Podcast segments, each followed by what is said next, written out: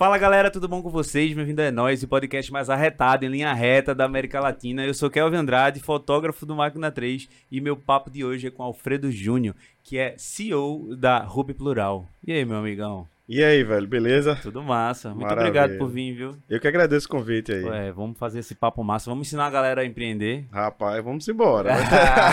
Vai ser bacana.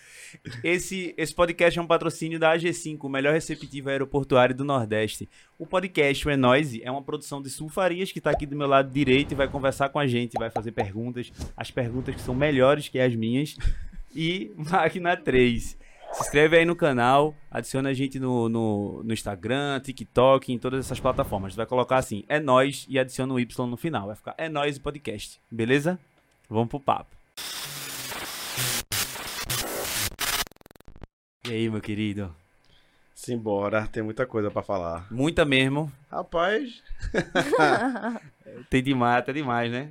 Ó, eu vi, eu tava vendo algumas coisas tuas e uma coisa que me chamou muita é, muita atenção é que tu é formado em, em bacharel em física, né? isso. E tem alguma coisa sobre engenharia É, nuclear. mestrado em engenharia nuclear. é.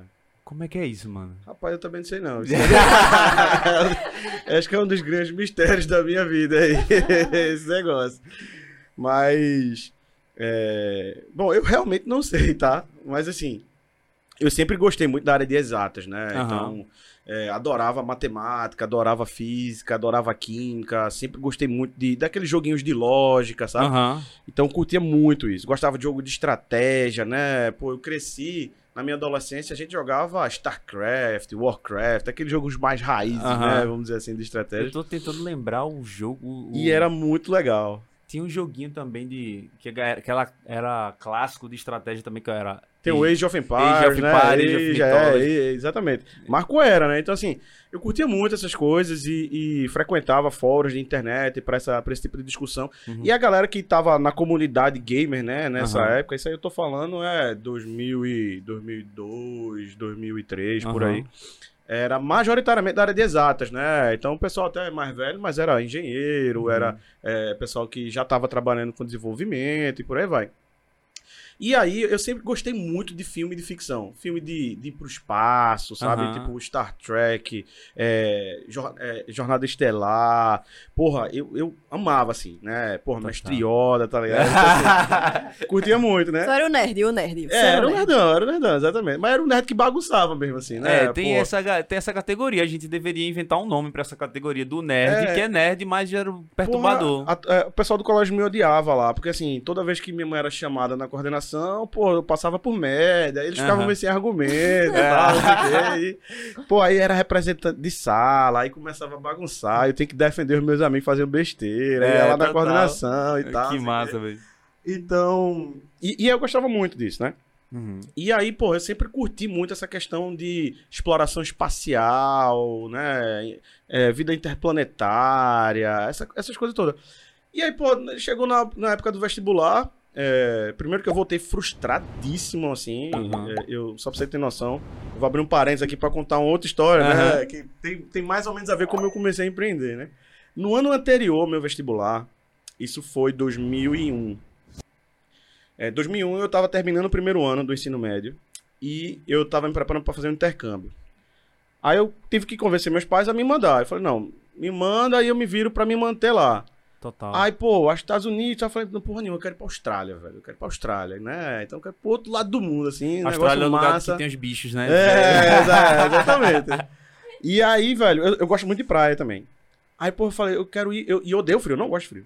Neve, eu não, não curto, não. Eu gosto É, de praia. Eu gosto de calor, muito, praia e tal. Eu passo mal em Garanhuns. Porra, é foda. Não, é, gravatar, 22 graus, eu tô É, precisando eu tô- de um casaco, é. Aí, porra, eu fui pra uma cidade chamada Surfers Paradise, na Austrália, na- no nordeste da Austrália, né? Numa região, chama... Oh, numa região chamada Gold Coast. E aí, meus pais não tinham grana pra me manter lá. Sim. Aí eu falei, fala o seguinte, me manda. E se com três meses eu não me virar, aí eu volto. Beleza, beleza, massa, pronto. Aí chegou lá, velho, eu falei, pô, tenho que arrumar alguma coisa pra me manter aqui, né, velho? Aí eu arrumei um emprego de juiz de vôlei de praia. É o quê, pô? É, então eu fui juiz de vôlei de praia. E o cara que me deu emprego, isso eu tinha 16 anos, né? Mas tu jogava vôlei. jogava pelo CBV. Eu, eu sempre fui baixinho, né? Então era levantador, tal, e jogador de vôlei frustrado, não sei o quê. Então, mas Não por- por ser baixinho, viu, galera? Mas principalmente, você imagina. E aí, velho, eu cheguei logo em janeiro mesmo, né? Aí, porra, frequentando praia e tal, vi uma galera jogando vôlei de praia. Eu fui lá, pedi pra jogar, entrei no time, comecei a jogar. Aí comecei a ficar amigo da galera.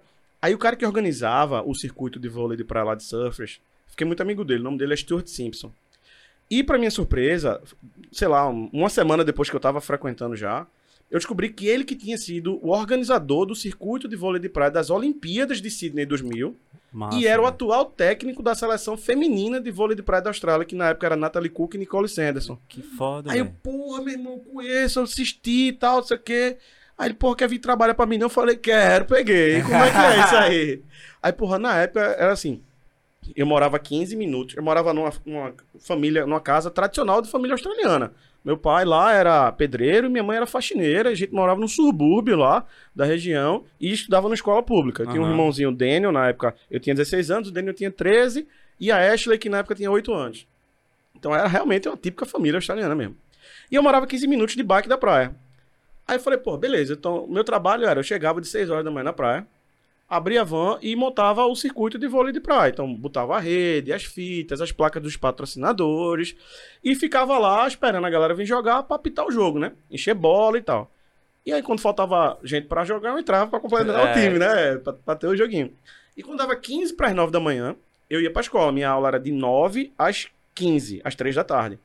E também era 15 minutos da, da escola. Então, porra, 15 para 9, pegava a bike, ia pra escola, assistia minhas aulas. 3 horas da tarde, voltava pra praia. 3 e meia, tava trabalhando de novo lá. E ficava até 7 e meia da noite. E, porra, na época era 8 dólares por hora que se pagava, né? A Dólares australianos. Ele tem um, uma equivalênciazinha, mas é mais barato que o dólar Sim. é, é, americano, né? Mas, pô, eu consegui ganhar uma grana preta, assim, fazer uma rede Mas massa. tu tô rico assim, tu lá 16 Caralho, eu quase que não volto, né? Tá aí um... Acho que eu vou ficar, É, viu? Porra, minha mãe quase pega um avião pra me trazer de volta. né? Porra, eu tava uma vida do caralho. É um estilo de vida massa, né? Um país incrível, assim, uma cidade maravilhosa. Eu tava ganhando bem, tava ganhando grana pra me sustentar lá.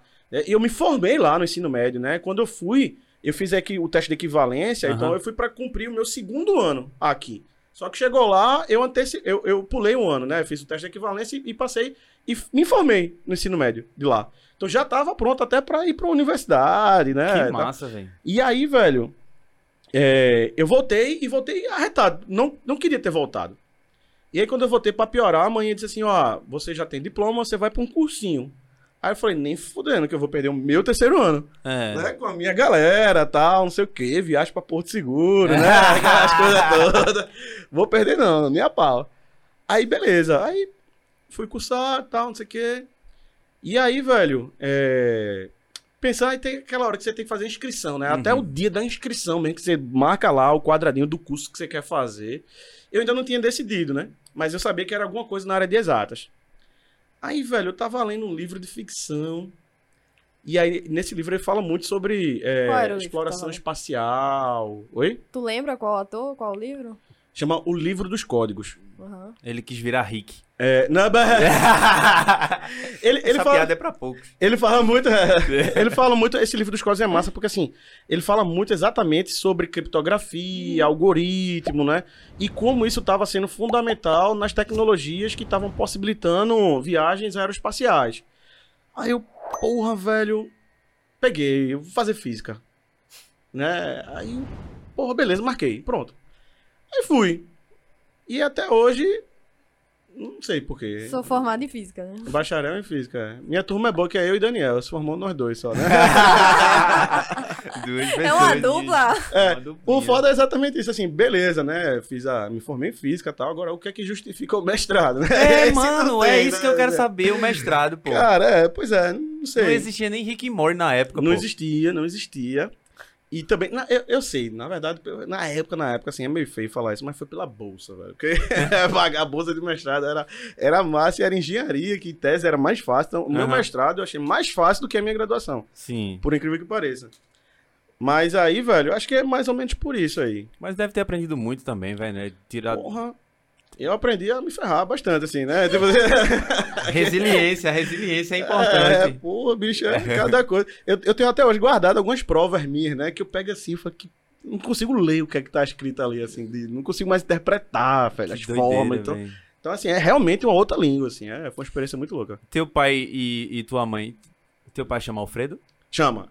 É porque, por isso que eu sou Júnior, né? Suspeitei desde o É, princípio. você é um cara ligado nas coisas. né? Ó, o teu pai, ele também empreende ou, ou teu Não, pai e tua mãe? Meu pai foi empresário. Aham. É, essa história é bacana porque eu acho que ela conta um pouco de como eu cheguei até onde eu cheguei, né? Aham. É, e talvez justifique um pouco das coisas que acontecem. Mas o meu pai sempre foi empresário, né? Ele tinha uma empresa de montagem de eventos. Então, era uma montadora, né? Então, ele Uhum. montava aquelas Fe- Fenearte, Total. Febrahol, Fispal, Autonó, essas feiras que tem, sempre Sim. convenções. Ele montava. E ele sempre foi um cara muito machista. E ele nunca deixou minha mãe trabalhar. Aham. E minha mãe é formada em engenharia. Minha mãe é engenheira elétrica. Que massa. E aí, mi- minha mãe queria fazer um mestrado, tinha sido aprovada na época, tal, não sei o quê. Aí, o pai virou pra ela e disse assim, ó, ou mestrado ou casamento. Você escolhe. Caramba. Eles não eram casados ainda, né? Tipo assim. Sim. Mas esse foi o pedido de casamento, vamos dizer, né? É, Aí, bom, enfim, não preciso dizer que manhã, né? escolheu casar. Exato, optou por não fazer o mestrado, né? É. Então. E aí, velho, ele sempre dizia muito isso. Pô, na minha casa a mulher não trabalha, na minha casa a mulher não trabalha. Uhum. E sempre foi um cara muito centralizador, sempre foi um cara muito egocêntrico, né? Muito duro tal, aquela coisa toda. E eu passei a vida crescendo, escutando que eu ia assumir os negócios, que eu era o sucessor e tal. Só que me incomodava isso, porque assim, é, tinha certas posturas dele que eu não compactuava, que eu não achava Uhum. legal, que eu não curtia, e não, não era aquilo que eu queria pra minha vida, né? E aí, pô, eu ficava brincando toda vez que ele falava assim: ah, não, você vai assumir. Eu falei, vou porra nenhuma. Eu vou Não. falir esse negócio aí. Eu vou deixar pra você. Eu falei, deixa não. Não, mas você fazer o quê? Eu falei, se eu for fazer. E aí, se eu for ser empresário, eu vou abrir um concorrente seu aí. Tá? é pau. aí ficou assim, né? Nessa resenha e tal. E aí ele adoeceu. Quando foi em 2000, 2003 foi meu intercâmbio. 2004 eu voltei. Ele já estava no início da doença, né? Ele teve. é, foi diagnosticado com transtorno bipolar, é, sí- é, síndrome do pânico, depressão, Total. um monte dessas coisas assim. E foi aí quando a empresa dele começou a quebrar. Ver como, ver como o mundo dá voltas, né? Eu cheguei a presenciar a reunião, que na época eu voltei, aí passei no vestibular, aquela coisa toda, aí passei seis meses pra entrar, porque a federal Uhum. tava de greve, aquela coisa, não sei o quê. Aí eu falei, pô, vou, vou aproveitar esses seis meses aqui e vou pra dentro da empresa pra ver se dá pra ajudar em alguma coisa, né? E aí na- já era numa época que o negócio já tava degringolando, assim, né? E aí eu presenciei, velho, reunião do meu pai, assim, com a galera. Aí ele tinha uma borracha na mesa dele, assim. Aí ele pegava a borracha, levava. Sabe quantos anos essa borracha tem? Aí ninguém sabia, né? 20 anos.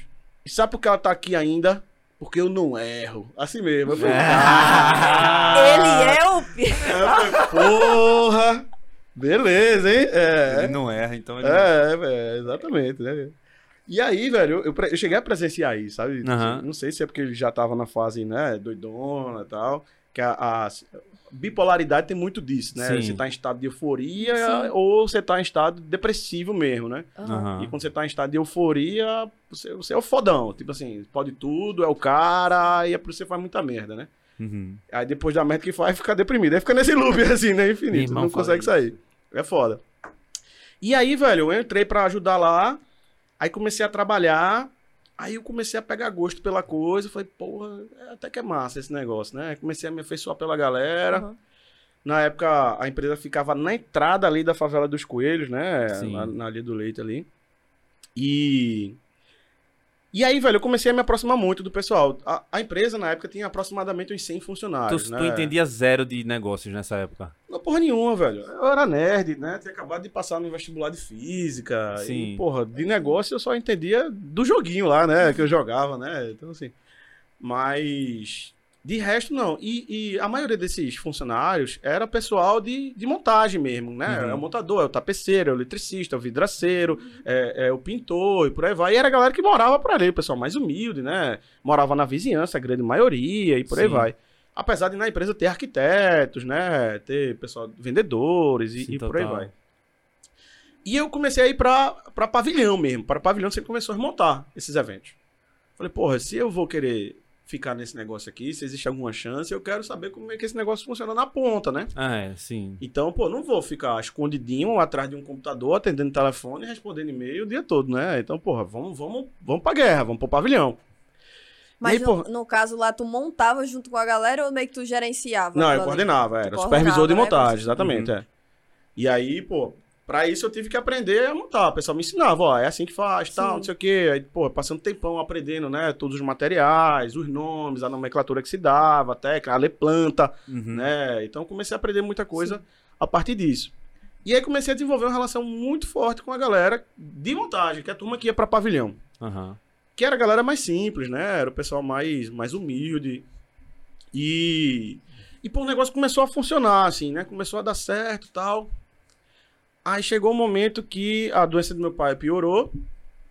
E eu tava tendo que escolher, ou eu continuo a faculdade, ou vou me dedicar a esse negócio e tal. O negócio tava, enfim, é, muito difícil mesmo.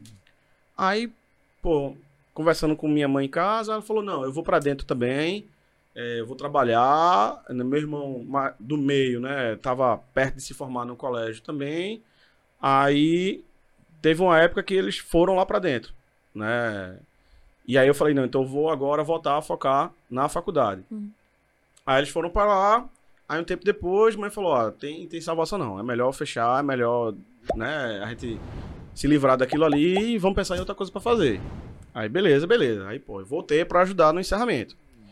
E aí foi foda, porque assim, foi- em uma semana eu demiti 100 pessoas. Nossa. Né? E, e, porra, experiência Como mega é essa experiência? velho. Conta aí. Porque, por exemplo, nessa semana agora tá acontecendo. Algumas pessoas estão criticando aquela menina do Me Poupe, porque ela demitiu 40 pessoas, 50 pessoas, um negócio assim. E você vê a história dos dois lados. E assim, a gente não conhece quem. Eu não conheço ela pessoalmente. Então. É. E, e- mas fica aquela coisa: pode, não pode demitir? Como é que é? Como- É, não, veja, você enquanto empresário, você pode, você tem que poder demitir, né? Porque, assim, Se o negócio não tá indo bem, você vai fazer o quê? Não tem. Às vezes são decisões difíceis mesmo que, que tem que tomar. A vida do, do empresário não é fácil, é muita decisão, né? E muita decisão difícil.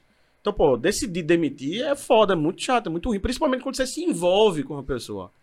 Então, porra, eu tive que demitir gente que eu gostava, que eu apreciava, né? Que eu sabia que eram pessoas do bem, competentes, profissionais. E eu tava tendo que demitir porque o negócio ia deixar de existir, né? Não, não ia funcionar. Então, assim, a Natália, velho, certamente ela deve ter passado por uma situação muito chata, porque demitir gente é muito ruim, cara. Em, em todos os aspectos. Até quando a pessoa merece é chato demitir. né? Até quando você fala assim, pô, eu tô demitindo, eu tô me livrando, velho. Sabe? Não, um Tu- ser humano, né? Que tem família e tal. Ma- Você mas pensa é nisso, um né? momento chato. Sim. Exatamente, assim. E- Porque tem todo esse outro aspecto que você falou, né? Tem as pessoas que dependem daquilo dali, Uhum. né? Tem toda uma subsistência envolvida nisso. O relacionamento que aquela pessoa desenvolveu com os demais que vão ficar. Uhum. E sempre gera, né? Um clima de certa instabilidade na equipe. Porra, estão demitindo 40, será que eu vou ser o próximo? Não vou. Isso, assim, naturalmente vai atrapalhar, né? Atrapalha. Então, porra, e, e foi uma experiência mega transformadora pra mim, porque, primeiro, eu nunca tinha demitido ninguém, né? Então, parte daí. Segundo, que, porra, eu conversar com a galera, foram 100 em uma semana, velho Nossa Não. senhora. né? Não tem como você não se envolver emocionalmente. Eu chorava pra família, né, caralho, velho. Porra, era muito chato, pô. Então, cada pessoa que saía da, da, da sala, eu chorava, ia no banheiro. Tinha uns que eu não chorei, não. Tem uns que eu. Vai-te embora, agradecer a. Deus, é. é. Sempre tem aquela percentagem. É, né? tem uns que eu falei, que livramento, Senhor, obrigado, né? É. Tipo assim. Mas teve outros não, que foram, foram muito difíceis. Eu fui Mas- demitido três vezes da mesma empresa. Cara, é, é foda. Não, né? vai sair, depois eu conto. Eu tive que demitir minha mãe também, mas depois eu conto isso. Esse- E aí, velho, o que é que acontece? É, Tive que falar 100% transparente, né? Ó, vamos fechar, deu ruim, tentamos, não conseguimos, não tem outra alternativa, a gente vai ter que encerrar a empresa. Estamos quebrados, não temos grana para pagar, a gente vai vender o material vamos querer fazer acordo com vocês para pagar tudo que é devido, mas eu vou precisar de tempo, vou precisar de prazo, vou precisar que vocês cheguem junto para poder vender essas coisas aqui e pagar vocês. Velho, toda a galera de pavilhão. Todos. Meu irmão, conte comigo, velho. O que precisar, passei 20 anos aqui dentro, foi minha casa, tudo que eu sei é por conta dessa empresa. O que eu Total. puder fazer pra ajudar, vou ajudar. Sei. Conte comigo, onde é que eu assino, tal, não sei o quê. Os caras foram 200%, velho. 200%. Já a turma de escritório, do administrativo, né? Pessoal que ganhava salário mais alto. Aham. Essa turma deu trabalho. Essa turma, eu vou querer levar esse computador então, eu vou querer ficar com isso, porque não sei o que, porque não sei o que lá, eu vou botar na justiça, assim, foi um inferno. Teve gente que colocou, chegou a colocar na justiça. teve, teve, teve. teve. Mas aí não dá em nada, né? Porque vocês estão falindo. É, o cara perdeu, a gente tentou, a gente- e a gente pagou, todo mundo que eu disse que ia pagar, a gente pagou. Aham. Pô, tive que vender apartamento, a gente tinha uma casa em Gravatar, vendia casa, vendi carro, vendeu apartamento, fui morar de aluguel, um apartamentozinho menor. Isso a família, né? Caralho, então tu já começou quebrando, velho. Então, pois é, velho, vê que foda, né? Já comecei do menos 5 ali, ligado? Aí, é, e, e paguei a todo mundo, sabe, velho? Todas aquelas pessoas que, porra, é, que eu me comprometi, eu honrei, Aham. né? Então, assim, precisei de um tempo e tal, mas fiz o que eu disse que ia fazer, dei meus pulos e paguei a galera. E quem botou na justiça até hoje tá sem receber, porque minha empresa quebrou, meu pai morreu, então, assim, já foi, né? Tem mal o que fazer. E aí, velho, a pergunta que a gente se respondeu depois foi: e agora? Vamos fazer o quê? Meu pai nunca tinha deixado minha mãe trabalhar. Uhum. Eu tava na faculdade de física, né? Tinha acabado de chegar no quinto dos infernos, que é o quinto período que a galera chama, né? você, sai, você sai do básico e vai pro profissional lá, Aham. né? Aí é a partir do quinto período. Que é apelidado do quinto dos É quinto infernos, dos né? infernos. Então, assim, é que, é, que é onde o Que bicho pega, é onde o bicho pega. Aí eu falei, caralho, fudeu, fudeu. E aí, vamos fazer o quê? Eu falei, porra. Aí Nesse momento tu já tinha pego o gosto assim, tipo, véi, eu acho que eu tô gostando desse negócio de, de, de empreender, de, de fazer negócio. Rapaz, a- ai- ainda não, porque eu só tava me fudendo, entendeu? Tipo assim, até, Sinceridade é tudo. até então, naquele momento, foi só trolha, pô. Tipo Aham. assim, não, te- não teve nenhum momento até ali que eu falei, que negócio do caralho, velho. Não, foi só puta que pariu, velho, que Tu merda é tinha essa? só que resolver aquela parada ali. né? É, só, só bronca mesmo, assim, sabe? E aí, velho, porra, eu era novo na época, eu tinha 20, 20 e poucos anos, porra, tendo que resolver eh, essas coisas todas, sabe? Uhum. É, E aí, velho, a gente tinha um irmão mais novo ainda também. Aí você vê, né? O nível de caos que foi. Aí, beleza, vamos fazer o quê? A gente já tava morando num apartamentozinho menor tal. Aí, pra você ter noção, o guarda-roupa da gente, a gente montou com o material que sobrou da empresa. Com montante, as prateleiras, Aham. não sei Uhum. o quê. Saiu montando, né? Fazendo. Aí, massa, aí tipo, sobrou, tinha sobrado alguns materiais. Tinha sobrado, sei lá, um sofá, uma televisão, uma geladeira, uma mesinha com quatro cadeiras. Aham. Aí eu falei, porra, vamos, vamos alugar. A empresa, da- a empresa de Painho quebrou, era a maior que tinha da Uhum. região, né? Vai ter um gap aí de mercado, vai estar faltando gente que possa atender, porque quebrou de uma hora para outra, muita gente foi demitida. E gente que não tem muito material e vai precisar. Então vamos alugar. No curto prazo é o que dá para fazer dinheiro e o que dá pra gente se manter aqui. Aí começamos alugando. Começamos alugando, começamos alugando. Tinha gente que devia dinheiro a gente também. Aí eu falei, ó, em vez de tu me pagar, deixa eu ficar aí no teu espaço de graça, não te pago aluguel não, e tu vai batendo da dívida. Não, beleza, beleza. Aí botei meu depósito na- no espaço de um cara que devia dinheiro a mim, mas pra ele saber que não ia me pagar, então pra eu poder usufruir, né, de alguma Massa. forma. Aí foi ficando lá.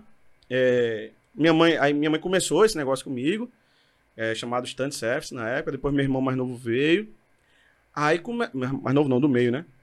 Veio, aí começamos, alugando, alugando, alugando, alugando, alugando, alugando. Aí já não dava. Aí era, alugando e comprando material, alugando e comprando material, alugando e comprando material. E, e, tipo, vocês era basicamente reinvestindo, né? Vocês não ganhavam grana nessa época, ou já tava ganhando uma graninha Ganhava pra... só pra se, assim, so- se manter. sobreviver, exatamente, Sim. né? Porque eh, tava morando de aluguel, Sim. Então tinha aluguel pra pagar, né? Aluguel, conta, tal, não sei o quê. Meu irmão ainda tava no colégio, meu irmão mais novo tava no colégio, então tinha que pagar a mensalidade da escola, essas Uhum. coisas todas. Então era, era realmente só ali subsistência mesmo, né? Sim. E, e pronto. Aí, beleza, não, vamos, vamos. A gente precisa ganhar dinheiro, então o dinheiro que entrava, a gente comprava. E, e era foda, porque assim, o nome da minha mãe tava sujo porque ela era sócia do meu pai, só no Total. papel. Só no papel. Então meu pai quebrou, o nome dela se fudeu, então assim, tá sujo até hoje. E não, não vai, só vai conseguir limpar daqui umas três encarnações aí, eu acho. Foda. Aí, pô, beleza. Na época eu era estudante universitário, então o meu cartão de crédito tinha um limite de 300 reais. Olha aí. É. Tá melhor do que o meu já, É, do Banco do Brasil. É, o meu porque a Nubank. A É. Nubank, a Nubank, ó. Me deu 50 reais de limite, Cara, mano. É, realmente tem, tem alguma coisa errada. É, é. Aí, pô, então assim, não tinha muita margem pra fazer muita coisa, né? E aí, bom, o negócio começou a crescer, começou a ter mais material, já não cabia mais lá na casa, na- no espaço do cara. Aí a gente alugou um outro espaço, ali no centro da cidade. Aí fomos pra lá. Na verdade, a gente tava dividindo o espaço com a Factory, né? Que era aquela empresa que empresta dinheiro pra, Aham. pra galera. Não diria que clandestinamente, mas assim, né? Na- Do, jei- do jeitinho deles, pô. Do na- jeitinho na deles, amizade, na né? Na amizade. No, no juro. No ju- é. Aí, beleza, fomos pra lá e continuamos a mesma coisa. Depois já aí fomos pra um galpão grande ali na Floriano Peixoto. E aí o negócio começou a começou a avançar mesmo. É, Aí, por mais tu alugava, era, ainda era. Essa empresa que tu abriu era ainda alugando. só, era só alugando por enquanto. né? Aham. Mas aí, velho, antes disso, é, eu pulei uma história muito bacana também. Logo no início, que sobrou pouco material, que a gente tinha que começar a alugar, isso foi em 2005. Teve aham. uma feira chamada Autonor. Ela é de dois em dois anos, no mercado automobilístico, né? E aí, porra, já tinha alugado tudo, né? Já tinha alugado tudo e eu não conseguia. E tinha gente pedindo, ó, tô precisando. Eu falei, caralho, eu não tinha dinheiro pra comprar, o cartão estourado já, não sei o quê. E uma sensação muito ruim, porque, tipo assim, é o cara querendo dar dinheiro pra você, você sabe que consegue atender. Sabe como atender, mas não tá. Não consegue. É, não tem. Aí, pô, eu fiquei muito frustrado e tal. Eu lembro que eu cheguei em casa. Aí o cara queria uma geladeira, um sofá e uma televisão pra botar no stand dele lá. Aí eu lembro que eu cheguei em casa, puto da vida, já estressado, porque, porra, a oportunidade tá batendo, sabe, não tá quebrando a cabeça. Aí eu, pô, eu lembro que eu peguei uma cerveja, abri a geladeira, peguei uma cerveja. Aí eu sentei no sofá, liguei a TV. Aí, o brother, deu um gole na cerveja, velho. Quando eu dei um gole, aí eu peguei o telefone, liguei pro cara, falei, ó, eu arrumei. Tu quer? Aí o cara, quero. Consegue trazer aqui? Eu falei, agora. Pronto. Aí eu aluguei o meu sofá, a minha geladeira e a minha televisão. Que maravilha, mano. Botei na Saveiro, na caçamba da Saveiro, tirei pro centro de convenções e aluguei pro cabo. O cabo me deu dinheiro em espécie na hora. Falei, Aí tu foi no shopping, comprou caralho. uma geladeira, um sofá. Não, pior que não, velho. Aí no meio, eu voltando pra casa, né? Isso já era tarde da noite, assim, voltando pra casa, exausto, não sei o quê. Aí minha mãe liga chorando, né? Meu filho, eu falei, que foi, mãe? Ela, arrombaram aqui em casa, levaram a geladeira, levaram o sofá, levaram a TV. Aí eu falei, não, mãe, não levaram, não. Levou, eu tô aqui, não sei o quê. Eu falei, não, calma, mãe, eu aluguei. Você é o quê? Eu falei, eu aluguei. Ô, seu filho da pai, começou a dar um esporro no telefone, não sei o quê. Eu falei, calma, eu tô chegando em casa. Calma, o cachê foi 20 mil reais. Aí ela, ah, tá bom, então tá certo. Aí eu cheguei em casa, ela já tava mais calma e tal, não sei o quê, mas a gente passou uns 10 dias, que a geladeira da gente era um isopor, daqueles de 2 litros grande, né? Aham. O sofá era aquelas cadeiras de praia que, que tem, né? E sem TV mesmo, né? Então. Meu irmão, que doideira, viu, velho? É, velho, vai, vai do jeito que dá. Eu pô, acho que fazendo, nesse momento aí tu já tava com o espírito de empreendedor na veia já. Não, né? eu- é no espírito de, assim, de, de resolver, sabe, velho? Eu acho Aham. que muita gente é, faz um glamour muito grande nesse negócio de empreendedorismo, É sabe? verdade. Aí, porra, pra empreender, você tem que. Você tem que. Você tem que porra nenhuma, você tem que resolver um problema, velho. Sabe? É muito, tem muito mais a ver com o desenrolar do que Uhum. qualquer outra coisa, com teoria ou, ou coisa parecida, sabe, velho? Aham. Então, por isso que eu digo assim, empreendedorismo tem muito mais a ver com comportamento e com atitude do que com conhecimento. Né? É muito mais uma atitude empreendedora, é muito mais um comportamento empreendedor, sabe? É ter, Sim. é ter a iniciativa, pô. É ir lá e fazer. é, vai lá e faz. Tira a bunda da cadeira e resolve, sabe? Eu podia estar lá lamentando no sofá, ficando bêbado, ai meu Deus, e agora, não sei o quê, mas porra, não, é, vamos fazer, sabe? Inclusive, tu quer uma cervejinha? Porra, tô dirigindo, velho, senão eu ia pegar, Ah. que merda, hein? Talvez devia ter avisado que eu ia vir de Uber, mas não deu, né? Dirige pra ele, pô. É, mas... Tu vai, leva ele. Vai, depois volta, vai, volta, volta, vai, vai. Se tiver uma cerveja aí, velho, aí vai ser acabar amanhã. Aí eu vou, É. eu vou começar até a mentir depois. Ah, é, tá valendo mentir, é? Não, Então vai, então tô vamos, então no vamos. café ainda. Mas é uma doideira, velho, esse negócio. Eu vejo muito esse lance de, da galera romantizando é, empreender, porque eu vejo essa galera do Instagram, velho. Eu fico. eu fico doente quando eu vejo o cara assim, meu irmão, é muito fácil empreender, pô. Vamos fazer 6 em 7. vamos fazer não sei o quê. Meu irmão, essas fórmulas. A fórmula do sucesso, não sei o quê, velho. É, porra. Só quem ganha dinheiro é quem vende essas porra, né? É, Porque pois tá é. vendendo pros bestas, né? A fórmula É, do sucesso. Aí teve uma época que meu dedo chegou a coçar pra eu. Quase compra, comentar. né? Quase É, compra. Não, né? comprar não, pra comentar e falar assim: a fórmula do sucesso é Ai, gravar um vídeo dizendo qual é a fórmula do cara. sucesso. É. Sabe, sabe o que eu fiz com esse 6 em 7? Eu pensei, esse bicho aprendeu com alguém e não foi daqui. Aí eu achei o Jeff, né? Que Sim, é o, que é o originador, que é né? o original. Aí eu fui, vi um vídeo do Jeff, ele eu tenho um livro, aí eu peguei. Gente, desculpa, mas todo mundo faz isso, todo estudante brasileiro, pirateei o livro, li o livro e pronto. Mas precisa dizer no programa, ao vivo, que você Ah. A gente combinou sem mentir, né? Não é, não pode mentir, Ah, não, você lá. Não. Claro. Mas é isso, velho. O que é que tu acha dessa galera de, de internet hoje, velho? Desse esse, me- esse mercado que tá rolando da galera ensinando a empreender. Eu acho um perigo, velho. Assim, por um lado, tudo tem, assim, tudo na vida tem um lado positivo e um lado negativo, né? Uhum. Da mesma forma que você vai encontrar gente boa e você vai encontrar picareta. Falando sobre o mesmo tema.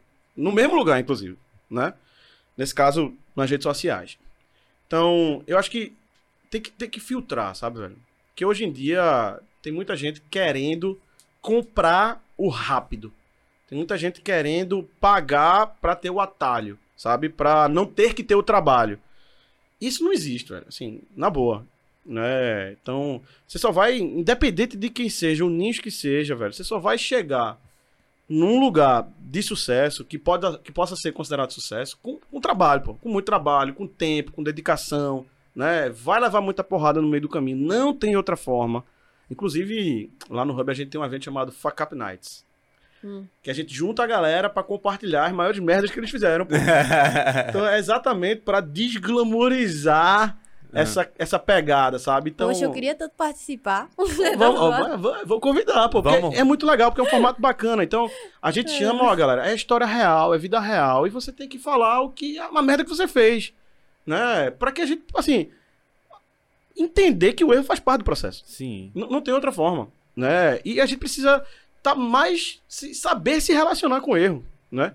Porque a gente vem de uma geração, pelo menos a ge- a geração dos meus pais era uma geração muito punitiva, né? Então, qualquer tipo de erro, ele era motivo de punição, de Sim. castigo, de coerção, né? E, e- e hoje em dia a gente tá vendo que não é o caso. Se você quer fazer alguma coisa nova, se você tá, querendo, tá sempre ali nas fronteiras, né? De coisas que nunca foram feitas, é natural que você vai errar. É natural que você vai cometer alguma besteira. Aham. A gente é humano, pô. A gente é, faz, faz parte, simplesmente faz parte. Às vezes eu não tô no dia bom, às vezes eu tô com a cabeça muito cheia, às vezes meu filho tá doente, às vezes eu briguei com minha mulher, às vezes, sei lá, qualquer coisa, né? Qualquer deslizezinho assim. E, e, pô, se a gente não souber acolher isso, se a gente não souber tratar o erro como parte do processo, transformar ele num aprendizado, Uhum. né? E, e só corrigindo, tem muita gente que fala assim, só se aprende errando, né? E eu digo, não, pô, só se aprende corrigindo o erro. Porque se você continuar errando, você aprendeu porra nenhuma, né? Assim, você, você é um completo imbecil. Então, tem que aprender corrigindo o erro. Mas pra corrigir o erro, tem que primeiro reconhecer que errou, saber onde foi que errou. Tá bem, tá bem resolvido com isso, pô, e bola pra frente, sabe? Aham. Uhum. Que massa, velho. E, e tu faz quanto tempo que tu empreende já? Rapaz, no Hub fa- vai fazer 10 anos esse ano. O CNPJ. No geral- anos, cara. Muito tempo. É, 10, 10 anos, anos é do mesmo CNPJ também. É. 27 de junho de 2013 foi quando a gente começou. Caramba. Foi a quando gente saiu. come- A gente, conver- a gente começou praticamente junto, Máquina 3, então. Foi mesmo? É, que eu tenho, eu tenho 12 anos de, de fotografia, que eu faço foto, e o Máquina 3 nasceu dois anos depois, assim, do processo. Então, É. a gente começou praticamente é. junto. 9 de maio, o meu. É, foi. o meu foi 27 de junho, velho. É. É. Até hoje a data. Tem que saber a data, né? O empreendedor tem que saber. É, tá lá no cartão do É CNPJ. tipo um gente. filho, né? Que você É, pô. bota isso no mundo. Ah, é, é aniversário todo ano, pô. Esse ano vai ser. É, e é no né? data, na data do meu aniversário. É eu mesmo? fiz o MEI do, do. Eu fiz o MEI do Máquina 3 no dia do meu aniversário. Caralho. Foi quando eu descobri o MEI, eu fiz pelo site e tal. Uma doideira, velho. É. Uma onda. Mas tu já quebrou muito? Rapaz, um bocado, né? Quebrei muita cara. Também. e, e, mas assim, o Hub Plural, nesses 10 anos de, de trajetória, ele- Uhum. eu digo que assim, ele já quebrou algumas vezes. Certo. A empresa em si não, mas o modelo de negócio sim. Eu mudei, eu tive que mudar o modelo de negócio várias vezes ao longo desses anos para poder ir acertando, né? Aham. Para poder ir me, me adaptando ao mercado, para poder entendendo verdadeiramente qual era o negócio que eu estava inserido, para poder entender exatamente a modelagem de negócio que Sim. dava grana, que me trazia rentabilidade, que ao mesmo tempo deixava o meu cliente feliz. E essa conta eu de- eu demorei a fazer. Sim, Uhum. uma, uma coisa que eu queria te perguntar que tem a ver com isso, mas tem a ver com o que tu falou antes. Tu falou assim, a gente erra muito, mas massa, a gente reconhece. E como é que o outro reconhece que você também tá num processo? Porque às vezes tem aquela porta que ela se fecha por, por aquele erro e a galera tá Isso. nem aí. Como é, como é que é isso? É, isso é uma merda, porque assim, a gente criou esse evento do Fuck Up Nights exatamente para tentar desmistificar um pouco isso. Uhum. Não é? E mostrar pra galera que, porra, não, pô, não é isso. O erro ele é parte do, do processo como um todo. Olha só, vê, vê as pessoas que tu mais admira. Pessoas de referência. Elas vão estar aqui falando os erros delas. Uhum. As cagadas que elas fizeram. Vê que massa. Então você se coloca numa posição de vulnerabilidade ali muito grande e faz com que a outra pessoa acabe se abrindo. Baixando um pouco a guarda. Entendendo que, eita porra, não se cobrando tanto. Porque tem muita gente que se cobra a perfeição, velho. Tem muita gente que, porra, se não for perfeito, eu não presto, eu sou Uhum. ruim. Muita gente com síndrome de impostor, sabe? E, e isso tá, tá, tá adoecendo a galera, né? Tem muita gente hoje com crise de ansiedade, burnout, síndrome do impostor. Tudo isso são doenças que eu chamo relacionadas à alma, né? Uhum. E muito por conta dessa, dessa falta de habilidade de lidar com essas situações. Né? De lidar com erro, de lidar com situação sob pressão, de lidar com muita informação ao mesmo tempo. Acho que é a velocidade das coisas, a velocidade da informação e a velocidade que a galera pede as coisas, assim, velho. É, Eu, eu lembro, tipo, eu comecei a fazer umas fotos mais autorais dentro de casa, assim, que eu passava semanas, tipo, pensando na foto, desenhando e tal. E aí eu ia lá, postava e, tipo, 24 horas, acabou, assim, sabe? Tipo, ninguém mais vê, ninguém mais curte. E, tipo, isso adoece mesmo a pessoa, É. velho. Você fica, meu irmão, velho, eu passei uma semana projetando esse negócio. Às vezes a galera passa dois, três anos fazendo um filme mesmo. Tipo, filme tem filme que passa cinco, seis anos gravando pra galera depois chegar e criticar, né, velho? Tipo assim, é, pau, é. Esse negócio de crítica é foda, porque assim, é, crítico, na verdade. embolei totalmente dos assuntos. velho. Não, mas é massa, porque vai uma coisa, vai, vai É, puxando vai a outra e tal, não sei o quê. E, e, e assim, o crítico, velho, hoje não é mais crítico, hoje é chato, né? Porque É. crítico tem que ter critério. Né? A crítica vem do critério. Você precisa ter um critério para criticar. Apontar qual critério você está usando para poder fazer uma avaliação né? e chegar numa conclusão lá. Isso se perdeu, né? O cara hoje critica porque é a opinião dele. Ah, eu Sim. achei feio isso aqui. Tá, mas com base em quê? É brother? um Tipo conceito assim, pós-verdade Às também, vezes né? não é É, bem- tipo Às assim- vezes ele não, não nem acha aquilo feio, mas é só pra uma questão de dar opinião e, e ser o chato. da É, é só criticar, sabe, velho? E é um compromisso, não tem compromisso com nada, Uhum. né? Sim. Então é muito chato isso. É. É doideira. E uma coisa que eu aprendi até com a Noise aqui, que eu acho que eu ouvi uma última crítica e eu cheguei pra ele, ele ficou de uma pessoa próxima, eu disse, Calvin, seguinte, ela não tem a vida que eu tenho, não passou a mesma coisa que eu passei com 18, 19, eu sei da minha vida pessoal, e ela não tá fazendo um podcast, mano. Eu tô pensando Então qual por que eu tô crítica? ouvindo essa Qual, pessoa? qual das críticas Ah. foi? Não faz nem, não A faz gente- nem sentido, sabe, eu tá ouvindo. Então assim, vai entrar por aqui, tipo, dane-se. A gente já recebeu crítica por não, não abordar esse tema, a, a política em si, né? Tipo, a gente não se posicionar. A gente já. No começo a gente recebeu crítica, eu acho que no quarto, quinto episódio, que a gente só chamava branco. E tipo, e velho, É foda. sabe? É muita. É muita. É muita coisa, é muita assim. não coisa, que a gente não chamou na época, a gente chamou, mas só, Só que chama quando a gente vir de- os quatro primeiros foram a galera que aceitou. Só chama a gente. E a rede só social gente- demandando isso. Só chama a gente de esquerda. É, É. Aí só chama a gente de direita. Tipo, meu irmão, é uma doideira, assim. Tipo, Galera, É. a gente só tá vivendo e produzindo, sabe? Mas, mas eu acho que quando você decide encarar esse caminho, né? Que o caminho do empreendedorismo ele, ele é árduo. É isso que vocês estão experienciando, pô. Você, você tá dando a cara a tapa. Uhum. né? Você tá colocando o teu na reta, você tá experimentando, né? Isso por si só já devia ser, pelo menos aqui no Brasil, já devia ser motivo de reconhecimento, porra, Respeito. né? é. De mérito, respeito. Lá fora isso é, mas aqui não. Aqui qualquer pessoa que queira dar um passo à frente, que queira ousar, que queira fazer alguma coisa diferente, é automaticamente criticado, puxado para trás, julgado, né? E, e se você for parar a pensar por quê? Porque na verdade tá incomodando quem não tá fazendo. É. Porque o cara que não tá fazendo tá. Eita porra. O cara tá fazendo ali, velho. Então eu vou ter que fazer também. Não, vou não, eu vou criticar. Eu vou, vou dizer que é ruim porque vai me deixar mais confortável. É. Porque quem, quem faz, Vou velho, torcer pra dar errado. é, quem faz incomoda quem não faz. Isso é um fato. A vida é assim. Então, quem tá lá na arena, velho, a gente chama na arena, né? No, Aham. no mercado, né? Quem tá fazendo tá incomodando quem não tá, velho. Então, assim, e quem não tá fazendo se coloca na posição de vítima. Ah, meu Deus, sou um pobre coitado, não tive oportunidade, não tive chance. Esse cara veio de não sei aonde, ele teve oportunidade, a vida não é justa, não sei o que, lelele, Bolsonaro, Lula, ah, lá, lá, lá. E não faz porra nenhuma, saca? Não consegue ir pra frente. Então, eu acho que quando a gente tem ciência dos nossos valores, né? No sentido literal da palavra, assim, o que é que eu valorizo nessa vida, assim? Pô, Aham. liberdade, né? Respeito. Pra mim, porra, minha, minha palavra vale mais do que qualquer assinatura em contrato, sabe? Aham. Então, eu fico doente quando eu não consigo finalizar o cumprimento do que eu, do que eu prometi, sabe? Aham. Então isso me deixa nervoso, porque eu valorizo isso. Isso pra mim é um valor. Né? Minha liberdade pra mim é um valor inquestionável. Eu jamais vou me colocar numa situação onde minha liberdade esteja em risco. Né? Ou que eu esteja preso a alguém ou a algo que eu não possa né, fazer. Então, assim, quando eu tive clareza, velho, do que é que eu verdadeiramente valorizava, né? E, consequentemente, minha empresa é um reflexo disso. E, e o porquê eu tava fazendo o que eu tava fazendo, né? Qual era o propósito daquilo. E aí, tudo fica mais fácil, né? Uhum. Porque a gente vai ser criticado todo santo dia, pô.